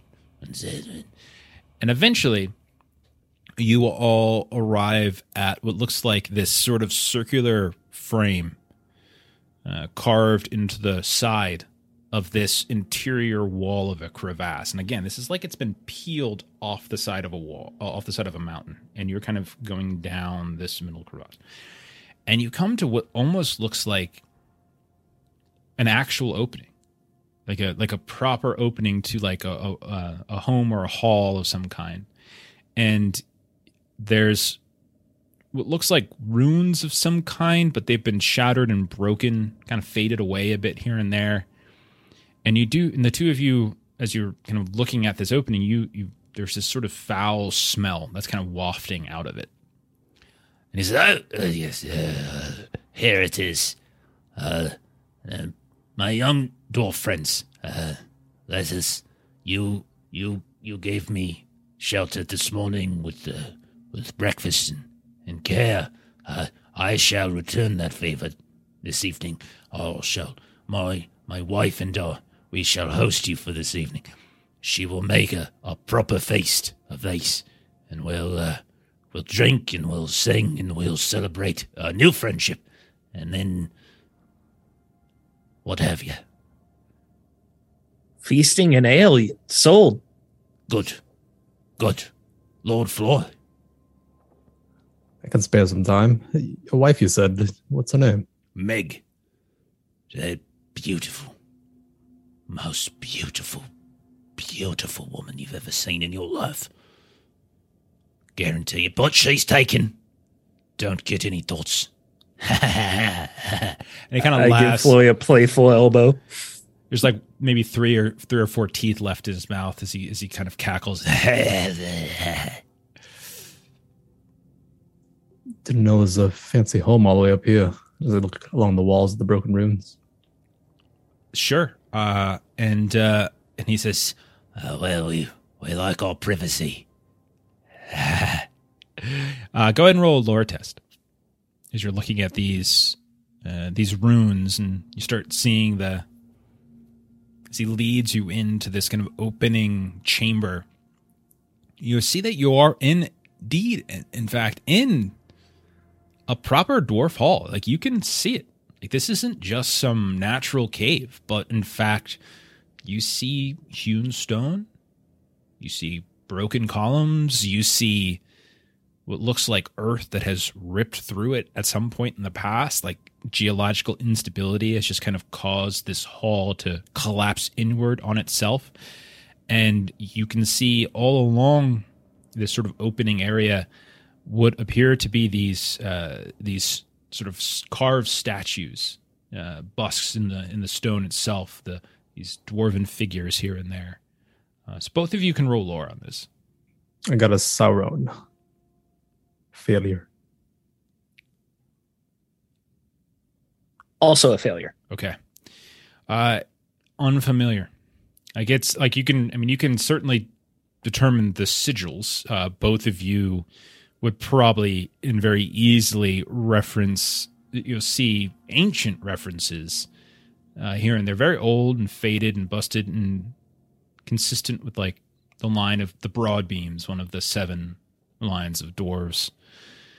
Uh one of the two that were consistently settled within the Blue Mountains long and long ago.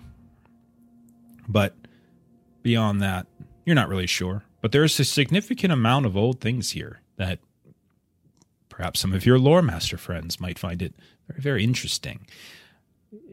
Floi, your treasure hunter sense sees some some very intact pieces here and there uh, that might be worth a thing or two. Uh, it almost appears like a a sword still in its scabbard, or uh, or what looks like a a preserved covering to some maybe smaller chamber that has kind of collapsed on the inside. A fully intact, ancient sort of geometric dwarven face that still seems to be in good shape, marbled in some fashion. I'll point out the valuables and ask him if they mean anything to them. To me, no, not at all. Lord Floi, not at, not at all.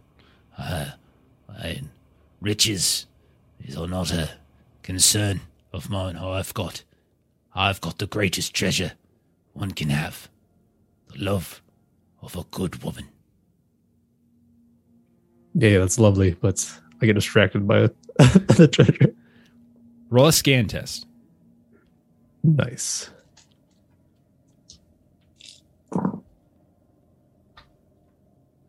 That's a pass. Uh, Success. ha- just a one. Yeah, there's one. Okay. You find as you're scanning through, as you're kind of slowing them down, he doesn't really seem to mind. Treasure worth four. You can put four treasure on. Uh, Daggit, you're welcome to do this too as well. Uh, I get four, or Uh, we split. you four? would roll a scan and you can see what you can find. Oh, okay, okay, okay.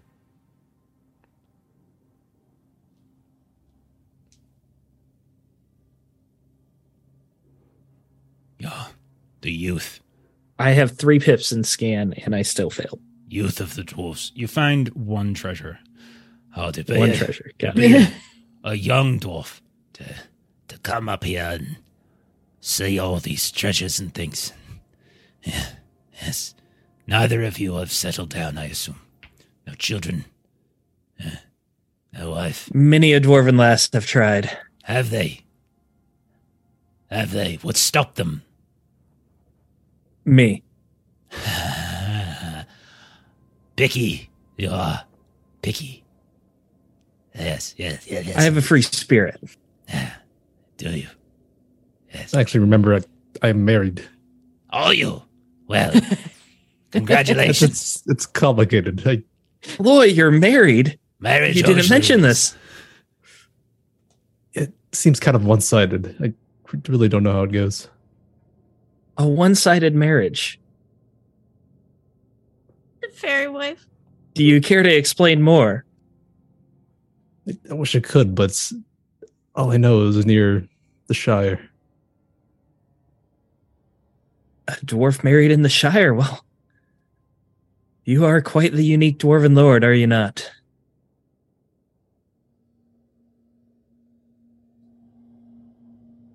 Yeah, you're quite white, white, right. But I'd be even more unique after we find Snagit.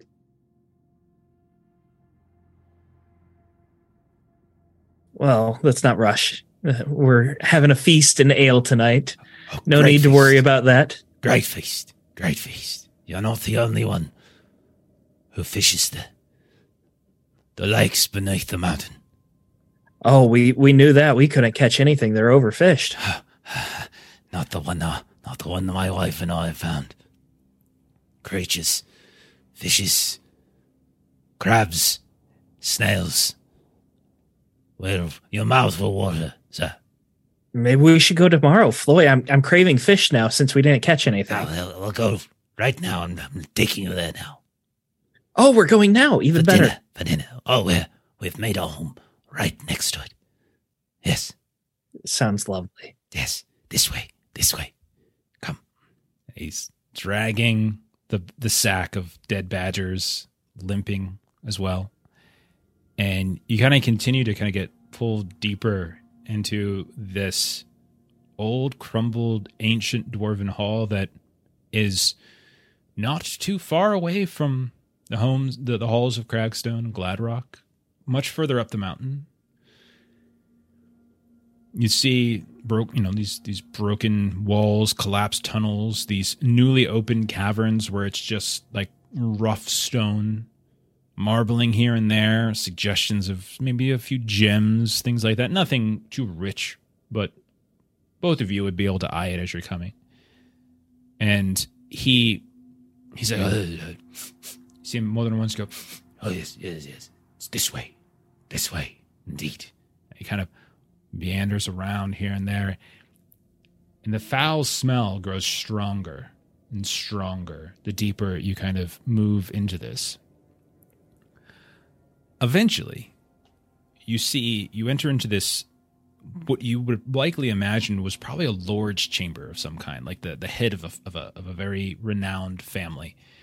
And you can see this rotund massive dwarven statue with a the very large belly that is somewhere in the neighborhood of maybe 15 to 20 feet tall and where the belly once was like the earth has sort of caved in on itself and there's almost like steps now as the the crumbled stone kind of leads up and through the belly itself.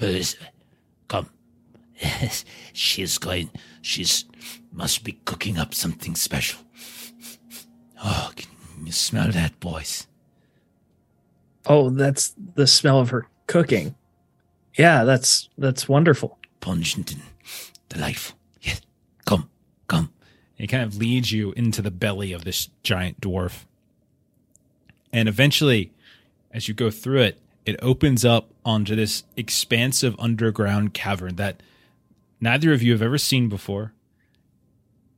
You can see here that there is a very established camp set up. You can see like there's what looks to be like furniture that has been set up like scattered and repieced and repurposed here and there. Cooking fire. Looks like a big cauldron. Uh, you can see that there are uh, various uh, various lanterns and such, kind of like hung on the wall where these pitons have been kind of hammered into the rock itself. Uh, have a seat. Have a seat. The guys, I'm sure she's around here somewhere.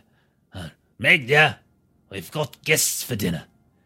And you look out and you can see that in addition to the camp, there's this very large and very serene black lake.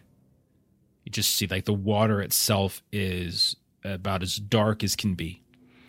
And when you like kind of get up somewhat close to it, the light doesn't seem to penetrate it. It's just dark. It's like, ah, yes, yes, yes, yes. And then you hear him kind of start behind you. He's sort of unpacking the badgers and he's kind of humming and singing a song of some kind. And he's just sort of to himself, like dawdling around like an old man. What are you two doing?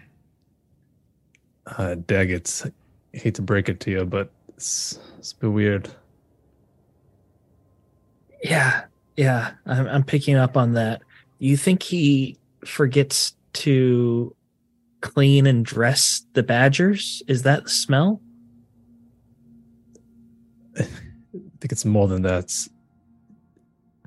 But this water, you said it was a fishing hole. It's, it's black.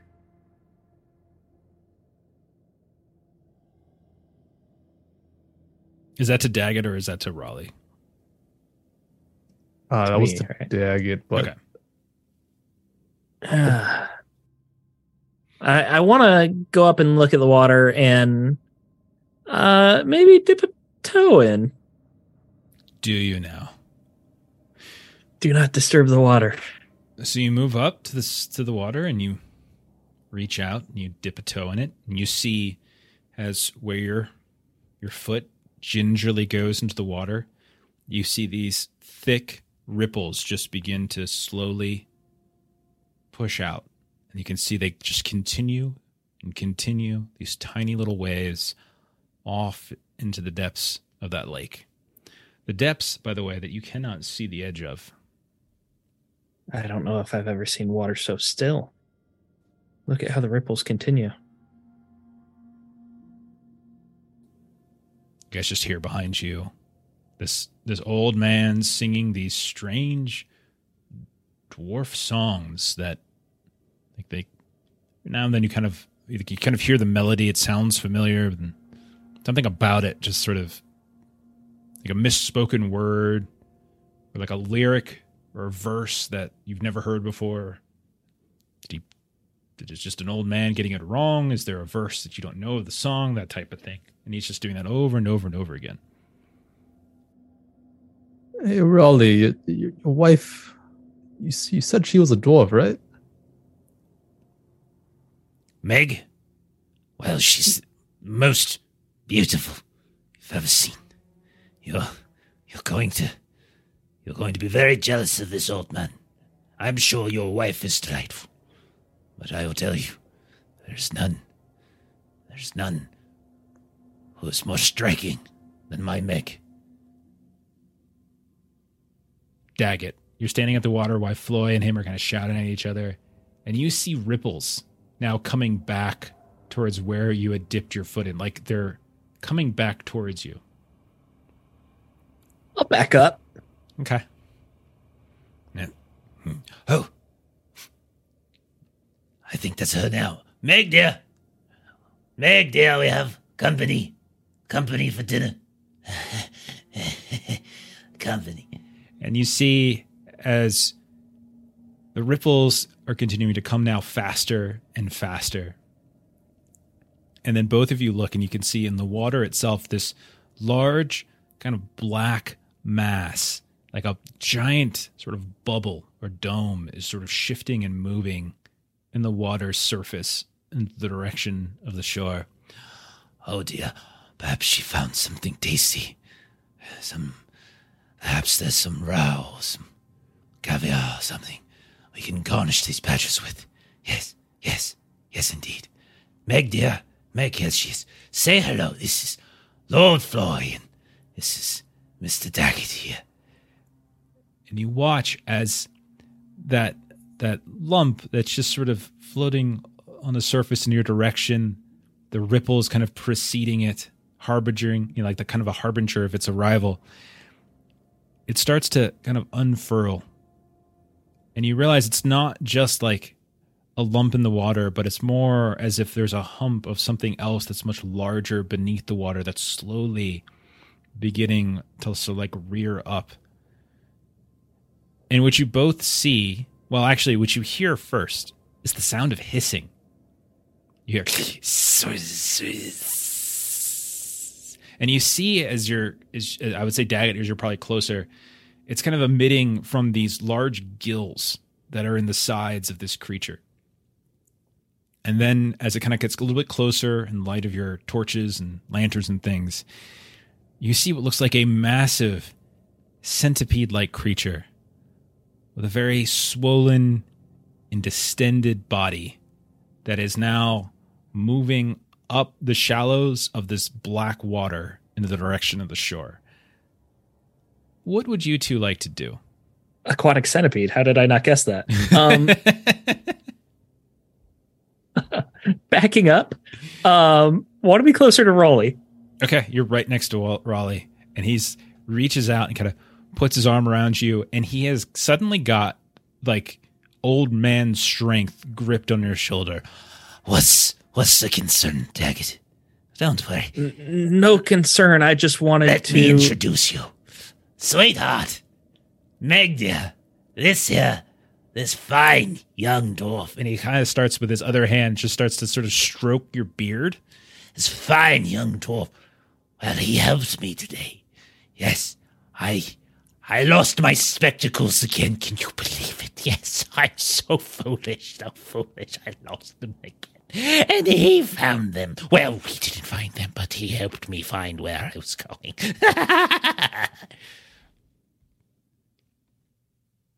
And it just I'm also holding on to him very tightly. okay. And it's getting I do not want to be separated from him. It's getting closer. You can see more and more of it is now starting to emerge out of the water. Uh, I Yeah. think I've yeah. seen enough, and then I'll shove Raleigh from behind. Okay. Uh roll a attack. Uh brawling attack. Who Daggit very clearly said he was holding on tight to. Brawling, eh?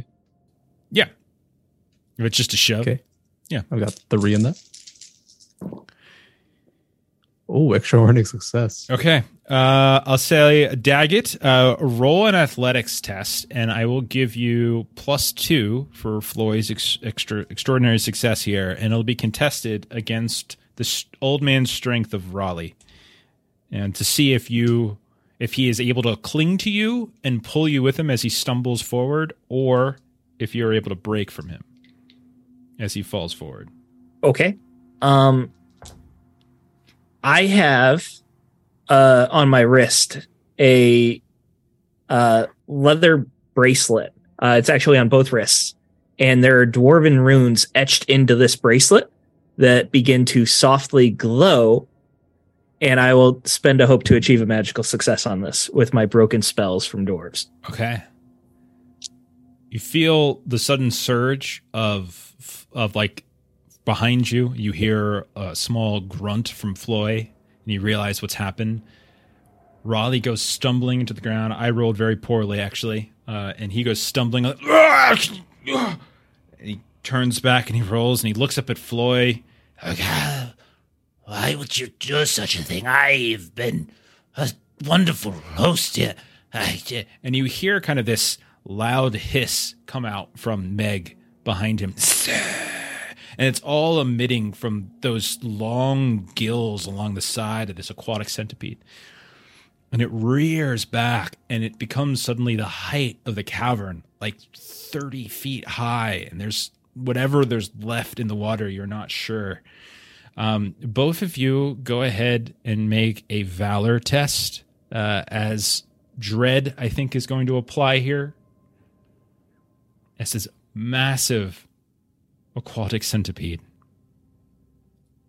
Aquatic centipede was not on my bingo card for today, Jeff. I just want to point that out. I will point out that I very much use the nameless thing creator. Nice. Uh, Valor is heart, right, for our target number. Yes.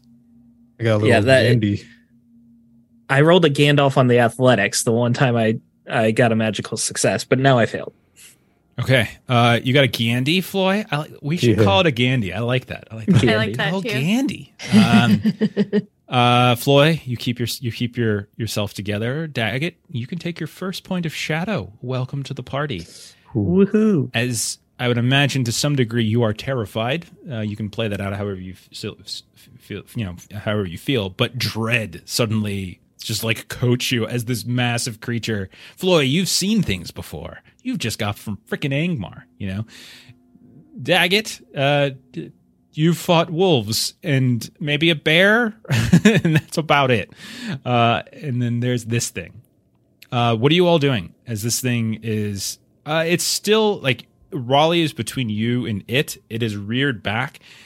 If it were to kind of collapse downward, it is so large that it could probably its head could probably kind of stomp down on you two. What would you two like to do?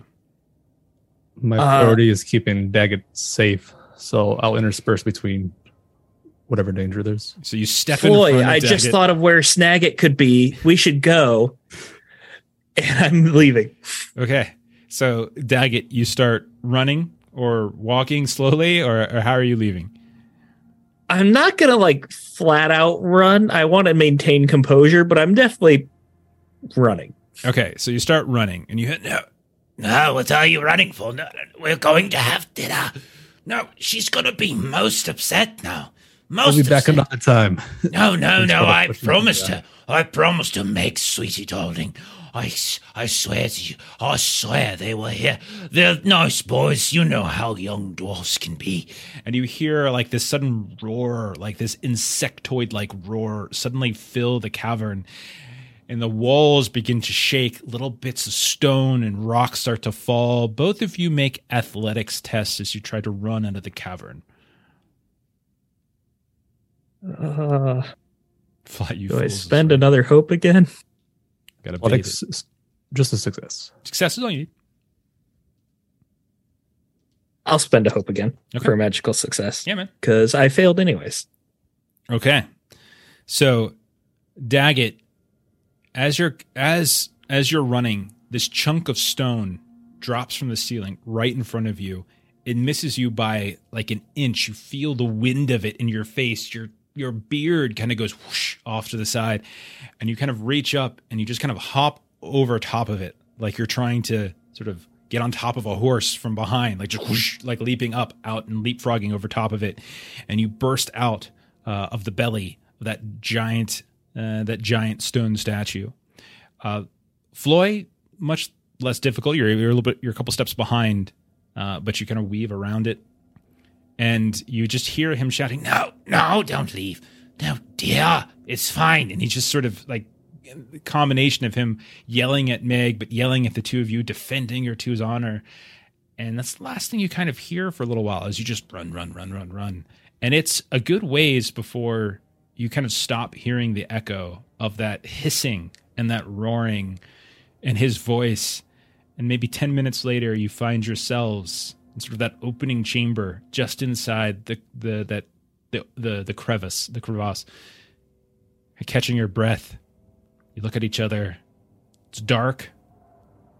You listen. You hear no sounds of anything following you. Occasionally, the ground rumbled as you were running back, and it still does so again, but you don't think it's following you. How big was the entrance to this place again? So, if you recall, it was like a slice of the mountain had kind of peeled off of itself, and you guys went through that sort of split.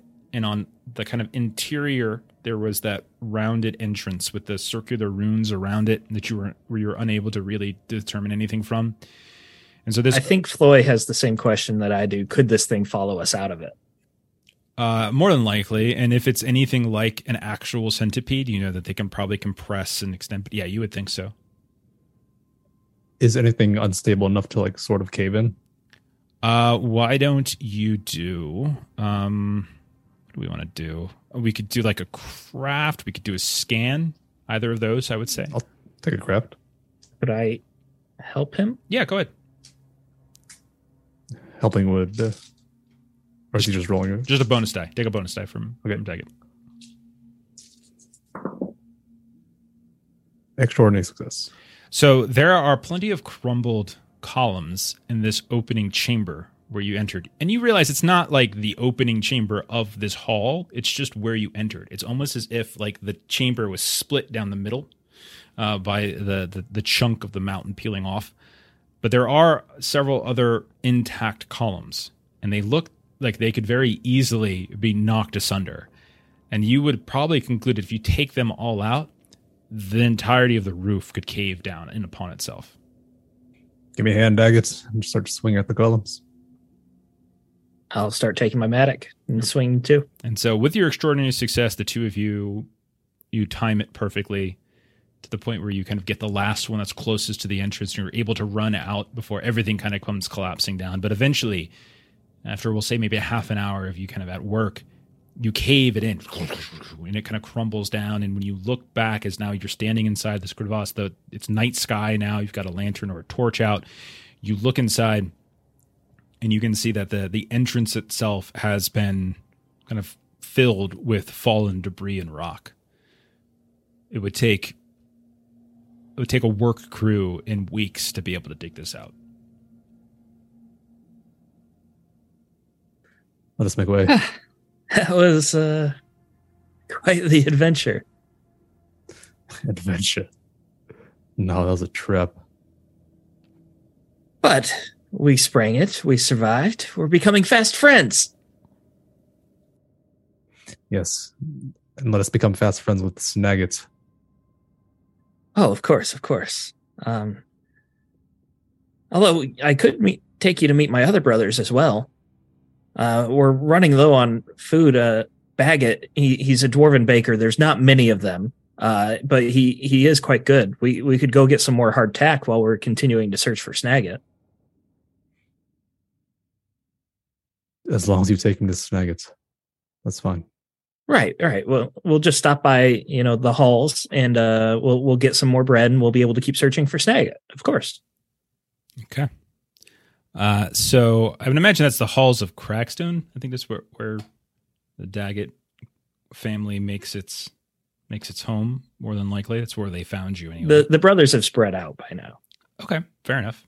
Um, so we're fade out as the two of you descend the mountain in the dark, finding putting enough distance between yourselves and this, and we will fade back in to what appears to be, uh, once more Eryniel Gilly. We see them on top of a raft, not unlike the one that you discovered uh, in the mountain itself.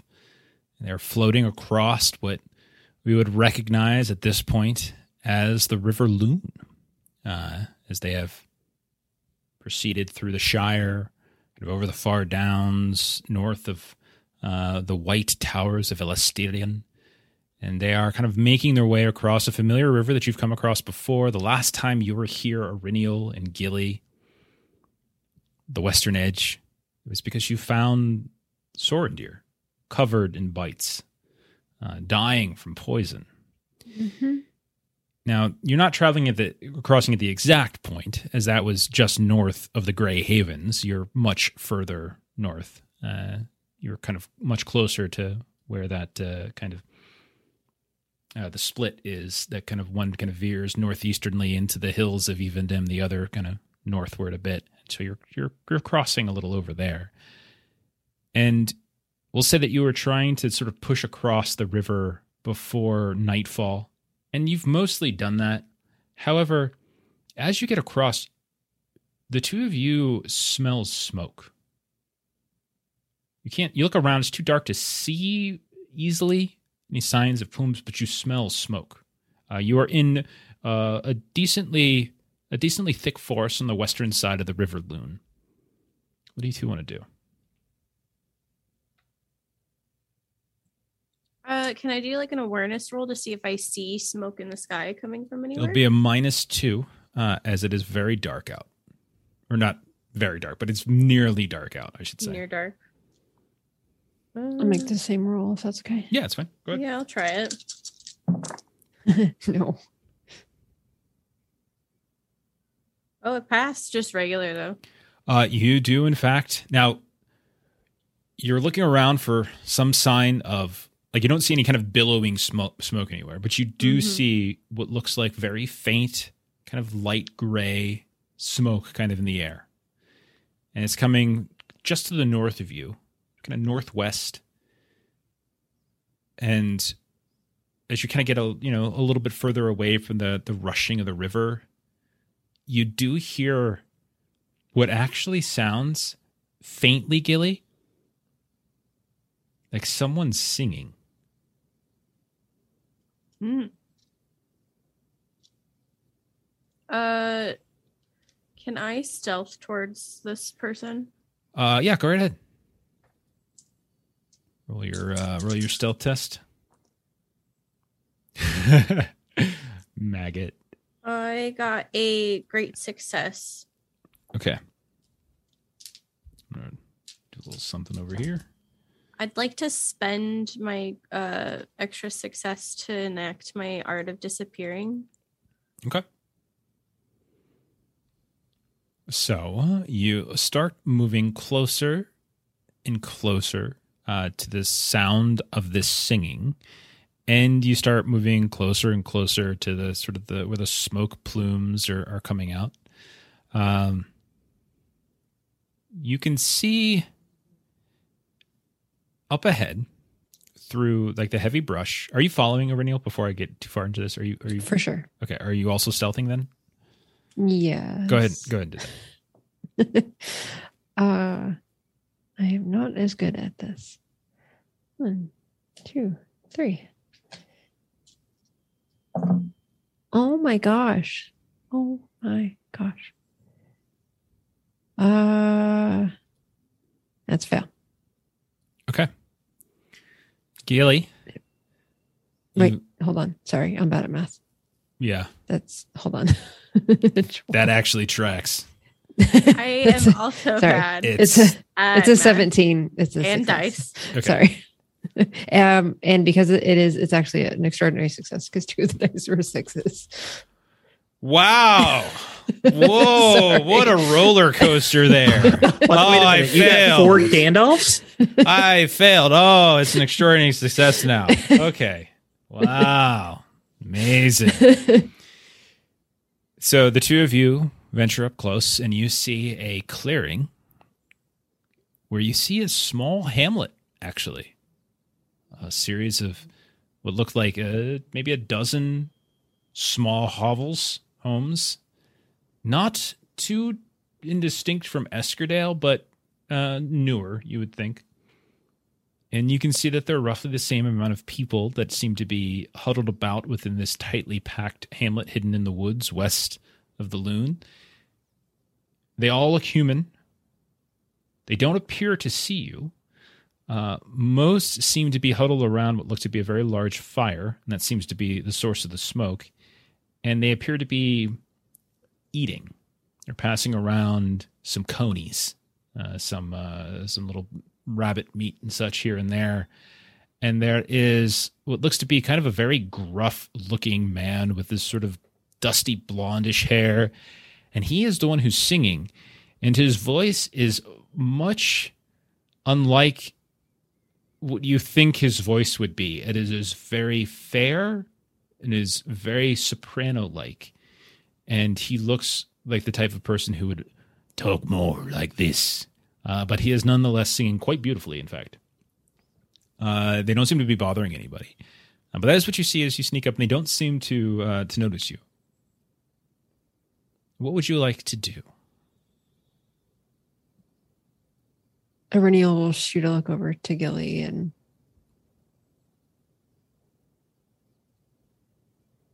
actually.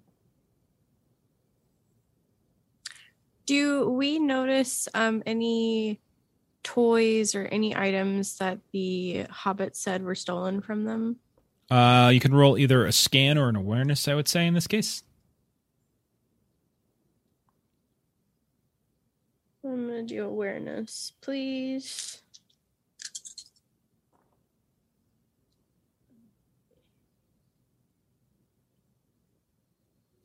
Pass. Oh, Okay. 16. I needed a 16. Just a regular. Yeah. Okay. Uh, you you don't notice anything like that. The only thing that sort of catches your attention, uh, that kind of makes you pause, which would otherwise seem a very idyllic, simple scene of just people eating, nothing, is that all of them seem to have. It's like they're holding their hands up. Some of their fingers are missing. Every one of them. You can see a few of them have brands on their faces. And you would probably be smart enough, Gilly, that in some cases, such things might be punishments for certain thefts and crimes and things like that.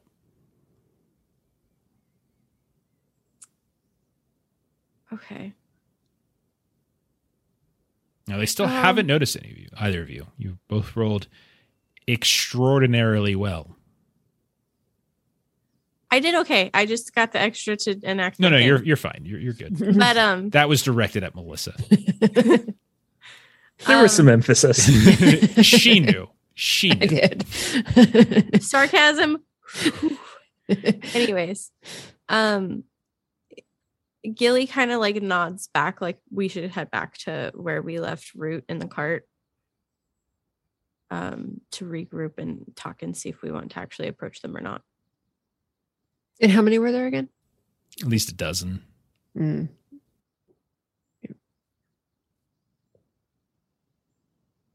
So Yeah, once we get we'll go back, to the cart, Yeah. Uh, I don't. I don't think we should approach them. I know some of those markings means that they were imprisoned. Well, and I, they, I suppose those loss of fingers could have been accidents, but those could also be punishments. Yes, and I, I, I didn't notice any of their toys or anything that were stolen, so it might have been a different group.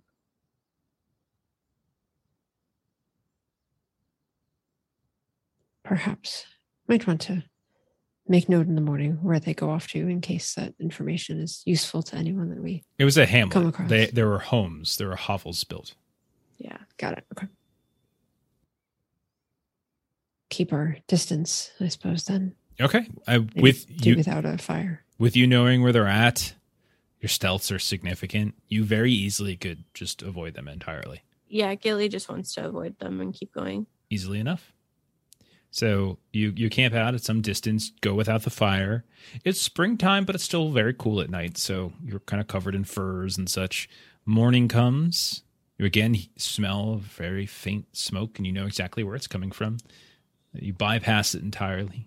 You venture westward. Eventually, you push through the forests that lie in the western edge of the Lune. You reach the kind of hilly plains, and you know that you are just sort of a, a straight but undulating shot into the direction of Floi's home, the halls of Gladrock. We'll fade out of that. We'll fade back up then on Floi and Daggit sometime indeterminate after your events with uh, with Raleigh. Uh, you are still searching various locations along the, the ridges of the Blue Mountains, looking for any signs of your of your brother Daggit. And you're kind of up fairly high on one of the ridges, sort of that intersperses between the uh, the halls of Gladrock and the halls of Crackstone. And you're kind of kind of weaving your way back at this point to Gladrock. Because Floi, you kind of do the basic math in your head. At some point within the next fortnight, if Gilly and Eryniel were to have left when the Blue Mountain caravan reached, like you kind of can do the general gist of it sometime in the next two weeks. You would imagine them to arrive. And so it would be best if, if you get back. So you're venturing on your on your way back. As you're coming down from a fairly high ridge, however, you come across um, an old stone, heavy, heavy stone door that both of you are familiar with. They are the kind of old, uh, the old halls of Dremar. It's a, it's an old, long since like abandoned, hundred plus years ago, uh, kind of dwarvish, um, dwarvish family, similar to Gladrock and Cragstone, but it's much like Harmelt. Over the years, it kind of suffered as the mines dried up dwarves kind of started shifting out to different places, some of which probably to Gladrock, to Cragstone, others kind of ventured elsewhere, etc., etc. And you can see that on this heavy door, it's got its kind of engraved, uh, this kind of engraved runic uh, series of lettering: the halls of Dremar, the mines below, the roots planted, the mountains grow. This is not an uncommon sight. Probably passed by this once or twice, but never have you ever passed it where that heavy stone door was opened, as it is now, and the two of you can hear the sounds of steel clanking on the inside. What would you like to do? Oh, that's interesting. Should we keep going? Oh, there's something going on. I'm gonna rush in. You rush. Well, the, watch for centipedes. You rush in, and you see a 30 foot tall aquatic centipede, each one of its arms wielding a metal blade. Floi, make a new character. No, you you rush in. You're fine. I'm just teasing. You rush in with the face of Snagit. exactly. Uh, yeah, if you guys would have lingered longer, you would have gotten to see more of that creature, but you didn't. You ran. You cowards. Inside, you can see that there's all all sorts of these hardened roots that are bursting through the walls, the ceiling, the floor. You see different statues and ossu- ossuaries are kind of laid, broken on the ground, burst through by some the strange growths of the, the, the trees that dot some of the, the mountainside. And then you see in the middle, the source of that clanking, you see a woman, human, maybe five seven, five eight or so. Um, you can see sort of broad shouldered, hair tied back tightly in a bun, armored, in fact. Uh, you can see what looks like little patches and chunks here of leather armor, not unlike the visage of a ranger, similar to Eryniel or Marimben or those that you encountered when you know you were you're near Lake Nenuial. You can see that she is hacking through some of these roots, and you also notice that near her body, uh, where she's hacking away, there is something wrapped up in the ground, like a, like in furs and in cloth, roughly four feet in length, very stocky. At first glance, it you're not sure if it's her belongings or something, but it's it's there. But then you notice the very edge of it a boot sticking out from beneath the furs, a very large boot.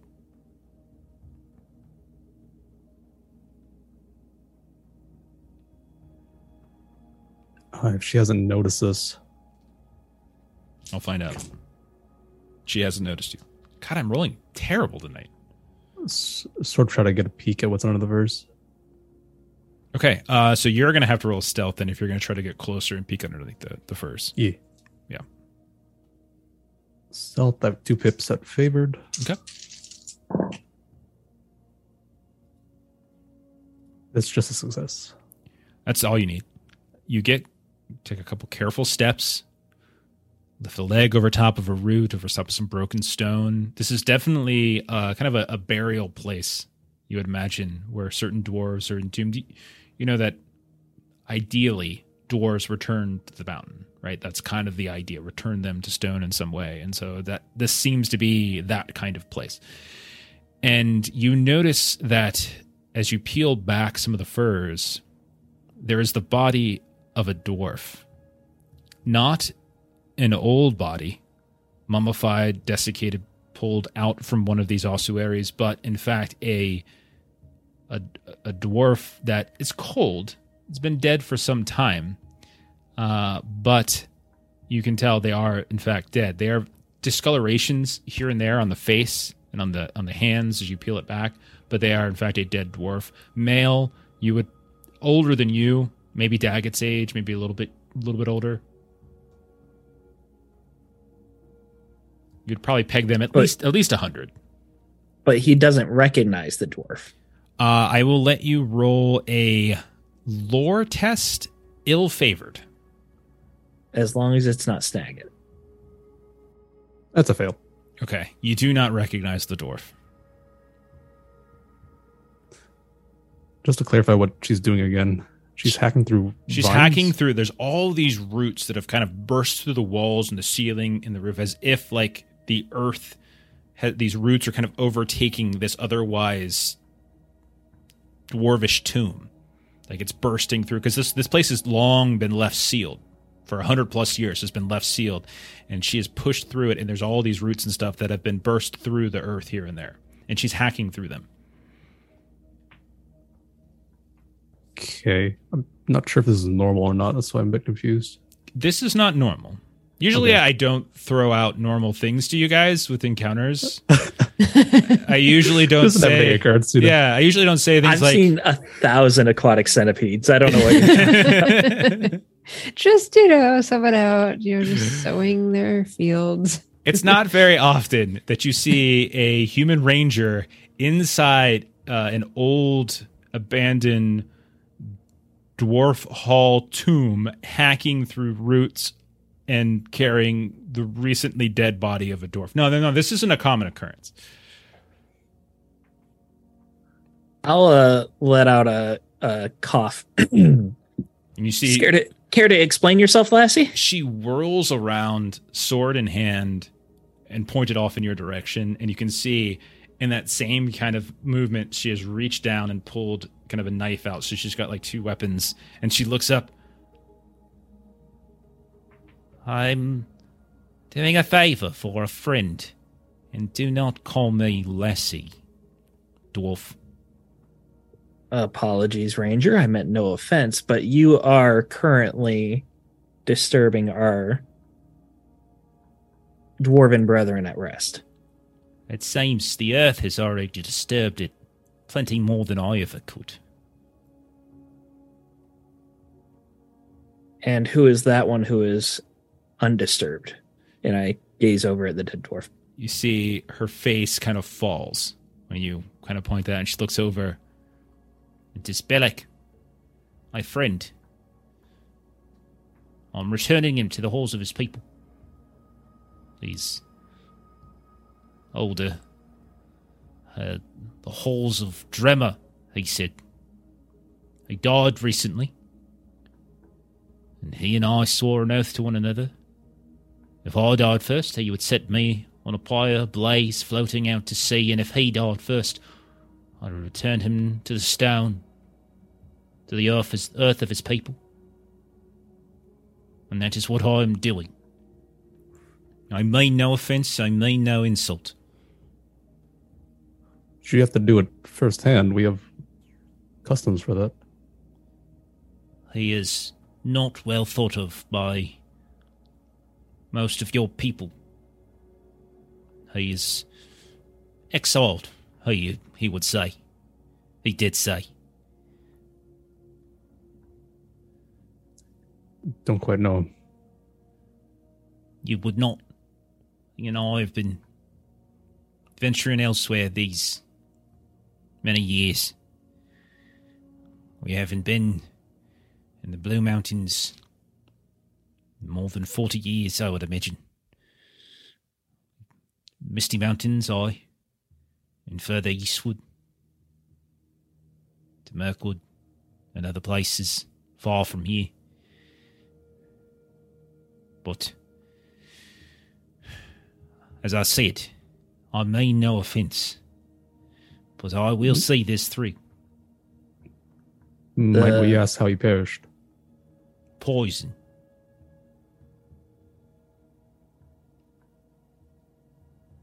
Poisoned or afflicted by from ill will or Goblins west of the hills of Evendim.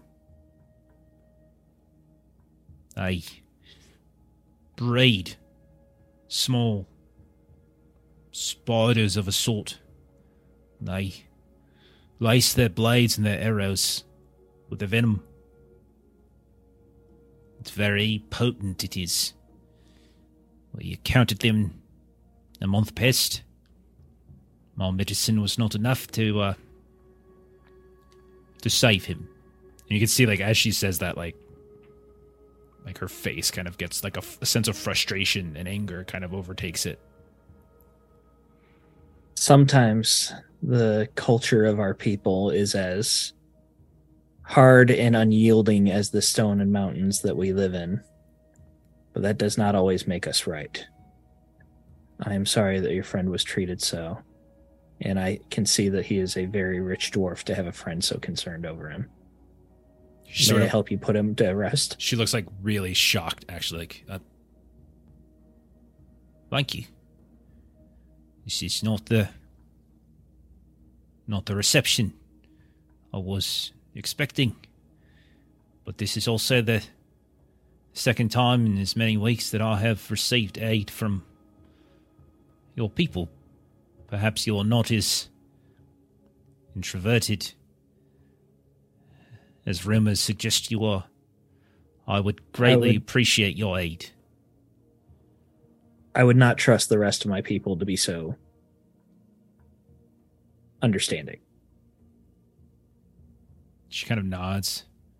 I've heard a similar story from. She kind of tilts her head a little bit. From a. From a man who looks not unlike you, if I might say so, sir. Oh, you must have met my my brother, uh, Taggett. He, he's a trapper. He's always out in the the mountains around here. No. But his name was similar. Snagit, he called himself. S- Snag it. Are you sure a- it wasn't Taggett? I am certain. Now, just whereabouts? We've been looking for him. I, I encountered him and many of his kin a fortnight ago, perhaps, on the northern shores of the Little Lune. You're making camp near a heavy bend above the water when I encountered him. He, like you, was suspicious, of course, of me carrying a dwarvish brethren, but we had a word. He even offered his aid. He directed me here, in fact, for I was going to venture and beg for help from one of your halls. I would imagine they would not have received me kindly. But he was the one who directed me here, circumventing whatever procedural nonsense I'm sure I would have had to contend with. And I'll sort of lend and try to get whatever information out I can. Sure. Uh, roll. I mean, just roll like a, a social skill. You know, whatever you want. Um, anything. Uh, it could be persuade. Uh, it could be hearten, courtesy, anything like that. Let's do courtesy because I can get a magical success Okay. with my Twilight Ruby. You you impress her with your knowledge of ranger culture. Drop Eryniel's name in there, Marin Ben, Talendil. You leave out the fact that you left those two for dead, but you drop their names. Respect. Okay. How'd you do? No extra successes. Okay. All right. Um. So she just says as, she, as she's doing this, it's like you're helping in turn in kind of this empty ossuary. You're kind of piecing in and kind of clearing around the rune, the, the roots and stuff to make access.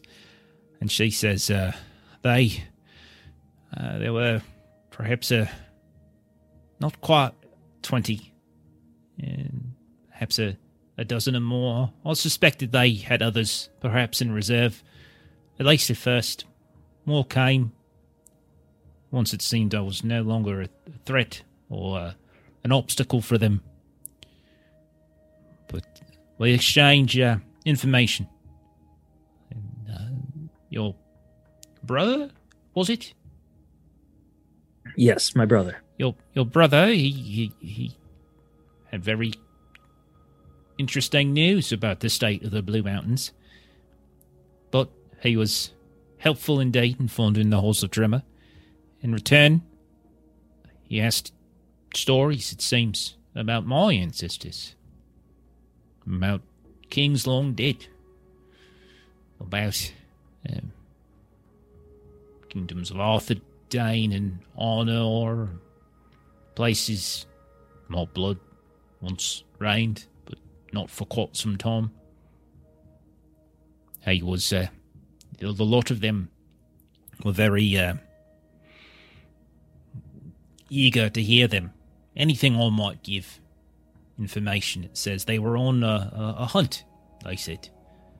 I said, "What, what beast do they hunt? Perhaps I might lend information for that, for I know the Northlands well." And they said it is not beast. A treasure hunt. Indeed, it was. Indeed. Yes. He was helping to recover great treasures of human kings. Offered me uh, a position in his party. I declined, of course. Snagit is a good dwarf. He does not deserve the fate that many dwarves would wish wish upon him. He was brash, but kind hearted, I think. Yes, It's a good way to describe him. indeed. We we dined, we drank, they toasted Bellic despite not knowing him. And in the morning we broke our fast and we bid each other farewell. They journeyed northwestward, and I down the river and across.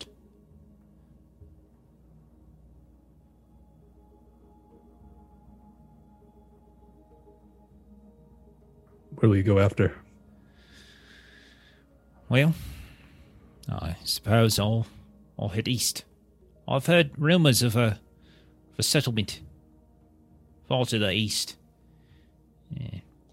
And she kind of like scratches her head a little bit. Oh yeah. Over by the angle, so I heard, south of the Trollshaws. Yeah. People of my kind. Perhaps I'll venture there. See if there's anything I can lend aid to. If not, it's back across the Misties I'll go. The different lines.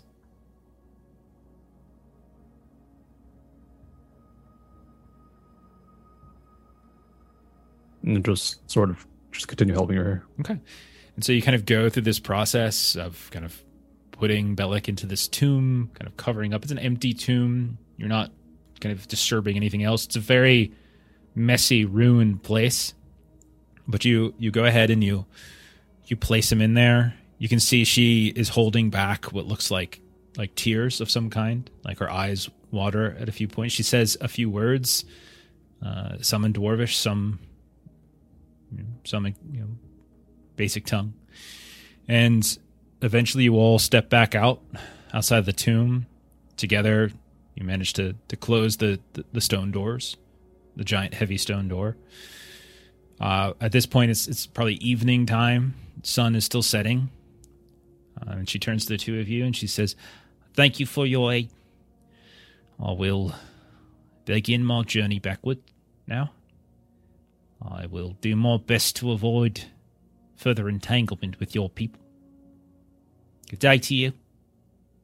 Farewell. Safe travels.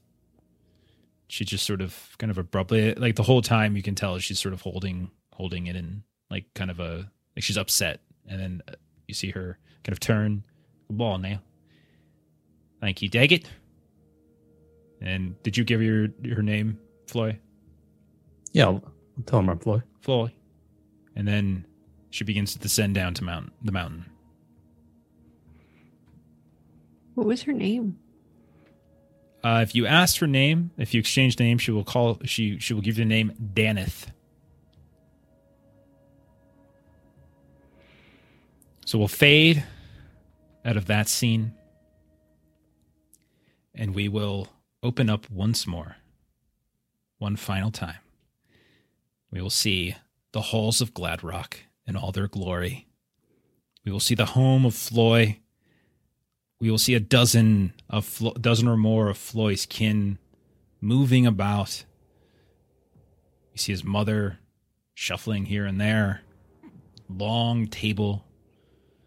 We see food, drink laid out, people laughing boisterously.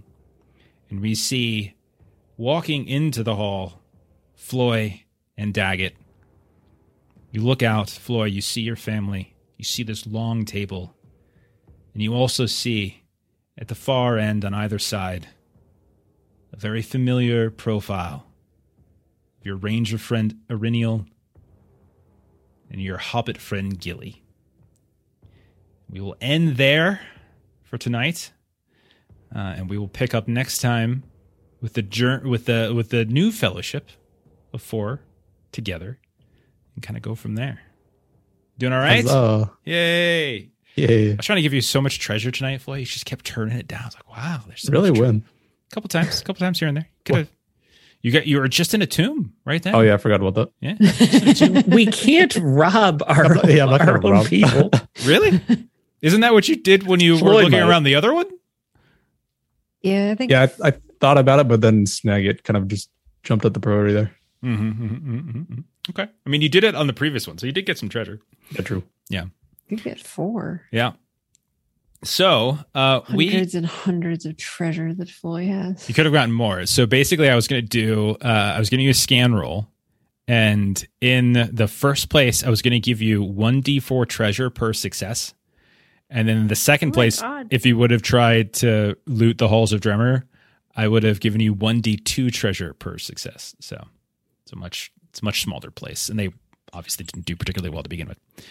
Uh, but yeah, we're going to end it there. Uh, we'll be back with more One Ring. We're going to be off the next two weeks because one's Christmas Eve and one's New Year's Eve. Uh, so no more, so no One Ring for the next two weeks just because of the way the holidays landed.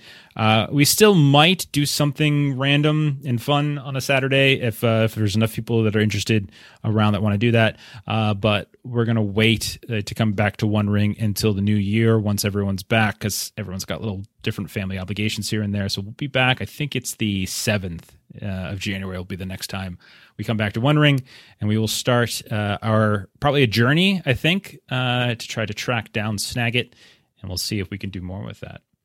Uh, so let's see. Let's do some closing plugs. Where are we next? Um, so tomorrow, well, not tomorrow. Yeah, tomorrow I'll actually be over on Steam Still Murder playing some Shadowrun. Uh, but Monday we'll be back here playing Holler. Melissa and I are in that game. Uh, so Holler for Savage Worlds, where I promise this time, I swear, we will finish Act Five. Uh, then Steven, what's happening on Tuesday? The good, the mad, the unholy. Uh, it's our penultimate episode. Ooh, Uh, just two more weeks left. And uh, on the 27th, make sure you show up and uh, get a chance to win the Haunted West core book, yeah. uh, very kindly donated to us by Darker Hue Studios. Indeed, indeed. Yeah, we actually have back-to-back giveaways next week, which- or actually no, that's the week after. I'm sorry, I lied. Uh, but also, we're, we are doing a, another giveaway on Monday too. Uh, speaking of giveaways, uh, from our friends at Norse Foundry, we're giving away another set of dice. We've been doing that, uh, and then let's see what else we have going next week. Next Friday, I don't know what we're doing next Friday. Uh, We decided we were going to do our final episode of. No, No? no, that's January 6th. That's January 6th. My tray's What out. are we doing on Friday? we don't Something. know yet. We're gonna do something. I think. I think we're we're definitely gonna do something on Friday. Uh, we'll we'll we'll we'll talk if we decide to do anything on Christmas Eve, but we'll do something on twenty on the twenty third. We'll have we'll do something fun as long as everyone wants to. If you don't want Yes. to, well then screw you guys. I can find other people to play with. Um, but yeah, we'll probably do something so on many Friday. games, so many decisions. Yeah, so it's holidays for the next two weeks. So things are going to be a little little quirky, uh, but we'll we'll try to get some stuff up on the channel, uh, both here and then posting it up on YouTube and there. Uh, but that's about it. Uh, thank you for everyone who hung out tonight. Uh, we got some bits earlier, I think, from Aaron and from somebody else. I wasn't really paying attention to the chats that much tonight. I apologize. I think it was just Aaron tonight, and I Okay. apologize if I'm misspeaking. No, that's fine. Uh, and we will, uh, yeah, we'll be back on Monday with some holla. uh, we're going to go ahead and raid some folks. Looks like the boys from the Baltic Star are playing Those Dark Places. Oh, maybe we should play some Those Dark Places. That could be something. Ooh. That's a fun little game. Uh, we've played it before. Uh, very light uh, industrial sci-fi in the vein of Alien or Mothership, but very simple rules. Played a little while ago. Uh, so we're gonna raid them. That's what they're playing right now. Go watch them. Follow them. Follow us. And if we don't see you until our next One Ring, uh, hope you have a Happy New Year, Merry Christmas, Happy Holidays, all that kind of stuff. So good night, everybody. Bye bye. Bye. Bye.